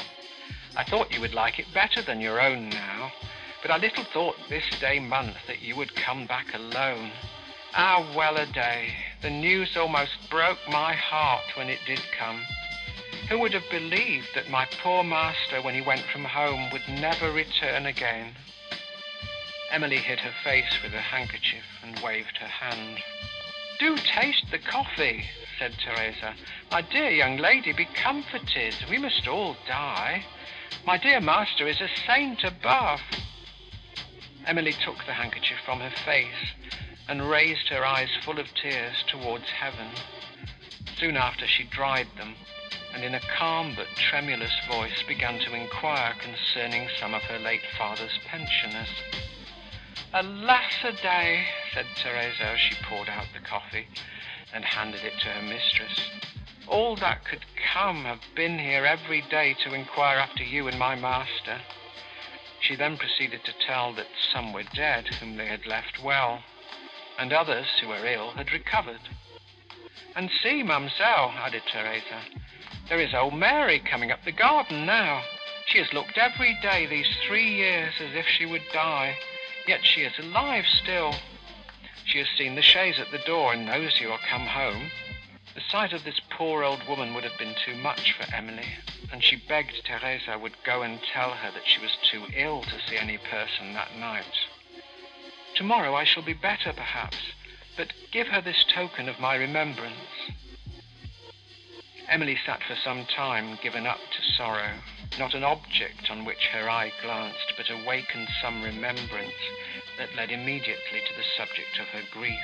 Her favourite plants, which St. Aubert had taught her to nurse, the little drawings that adorned the room which his taste had instructed her to execute, the books that he had selected for her use, and which they had read together, her musical instruments, whose sounds he loved so well, and which he sometimes awakened himself. Every object gave new force to sorrow. At length she roused herself from this melancholy indulgence, and summoning all her resolution, stepped forward to go into those forlorn rooms, which, though she dreaded to enter, she knew would yet more powerfully affect her if she delayed to visit them.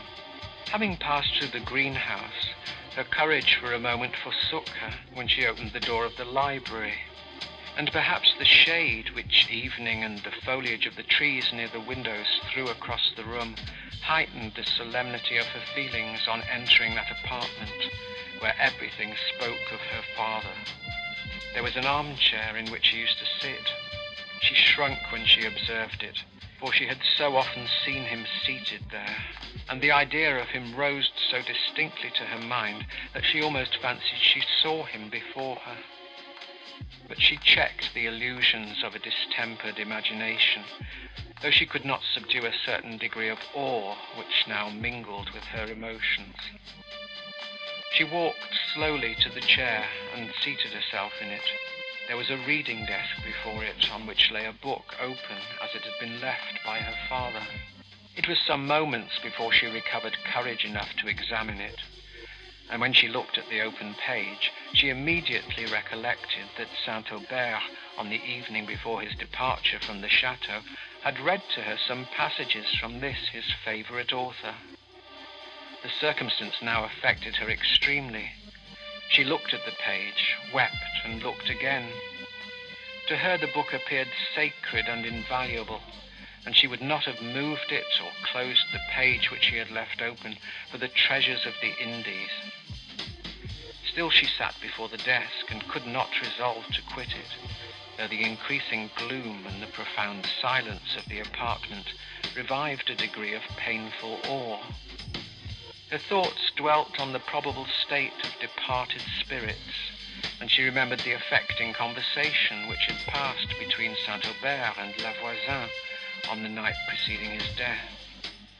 As she mused, she saw the door slowly open, and a rustling sound in a remote part of the room startled her. Through the dusk she thought she perceived something move. The subject she had been considering, and the present tone of her spirits, which made her imagination respond to every impression of the senses, gave her a sudden terror of something supernatural. She sat for a moment motionless, and then, her dissipated reason returning, What should I fear? said she. If the spirits of those we love ever return to us, it is in kindness. The silence which again reigned made her ashamed of her late fears and she believed that her imagination had deluded her, or that she had heard one of those unaccountable noises which sometimes occur in old houses. The same sound, however, returned, and distinguishing something moving towards her, and in the next instant pressed beside her into the chair, she shrieked. But her fleeting senses were instantly recalled, on perceiving that it was Manchon who sat by her, and who now licked her hands affectionately. Perceiving her spirits unequal to the task she had assigned herself of visiting the deserted rooms of the chateau this night, when she left the library, she walked into the garden and down to the terrace that overhung the river.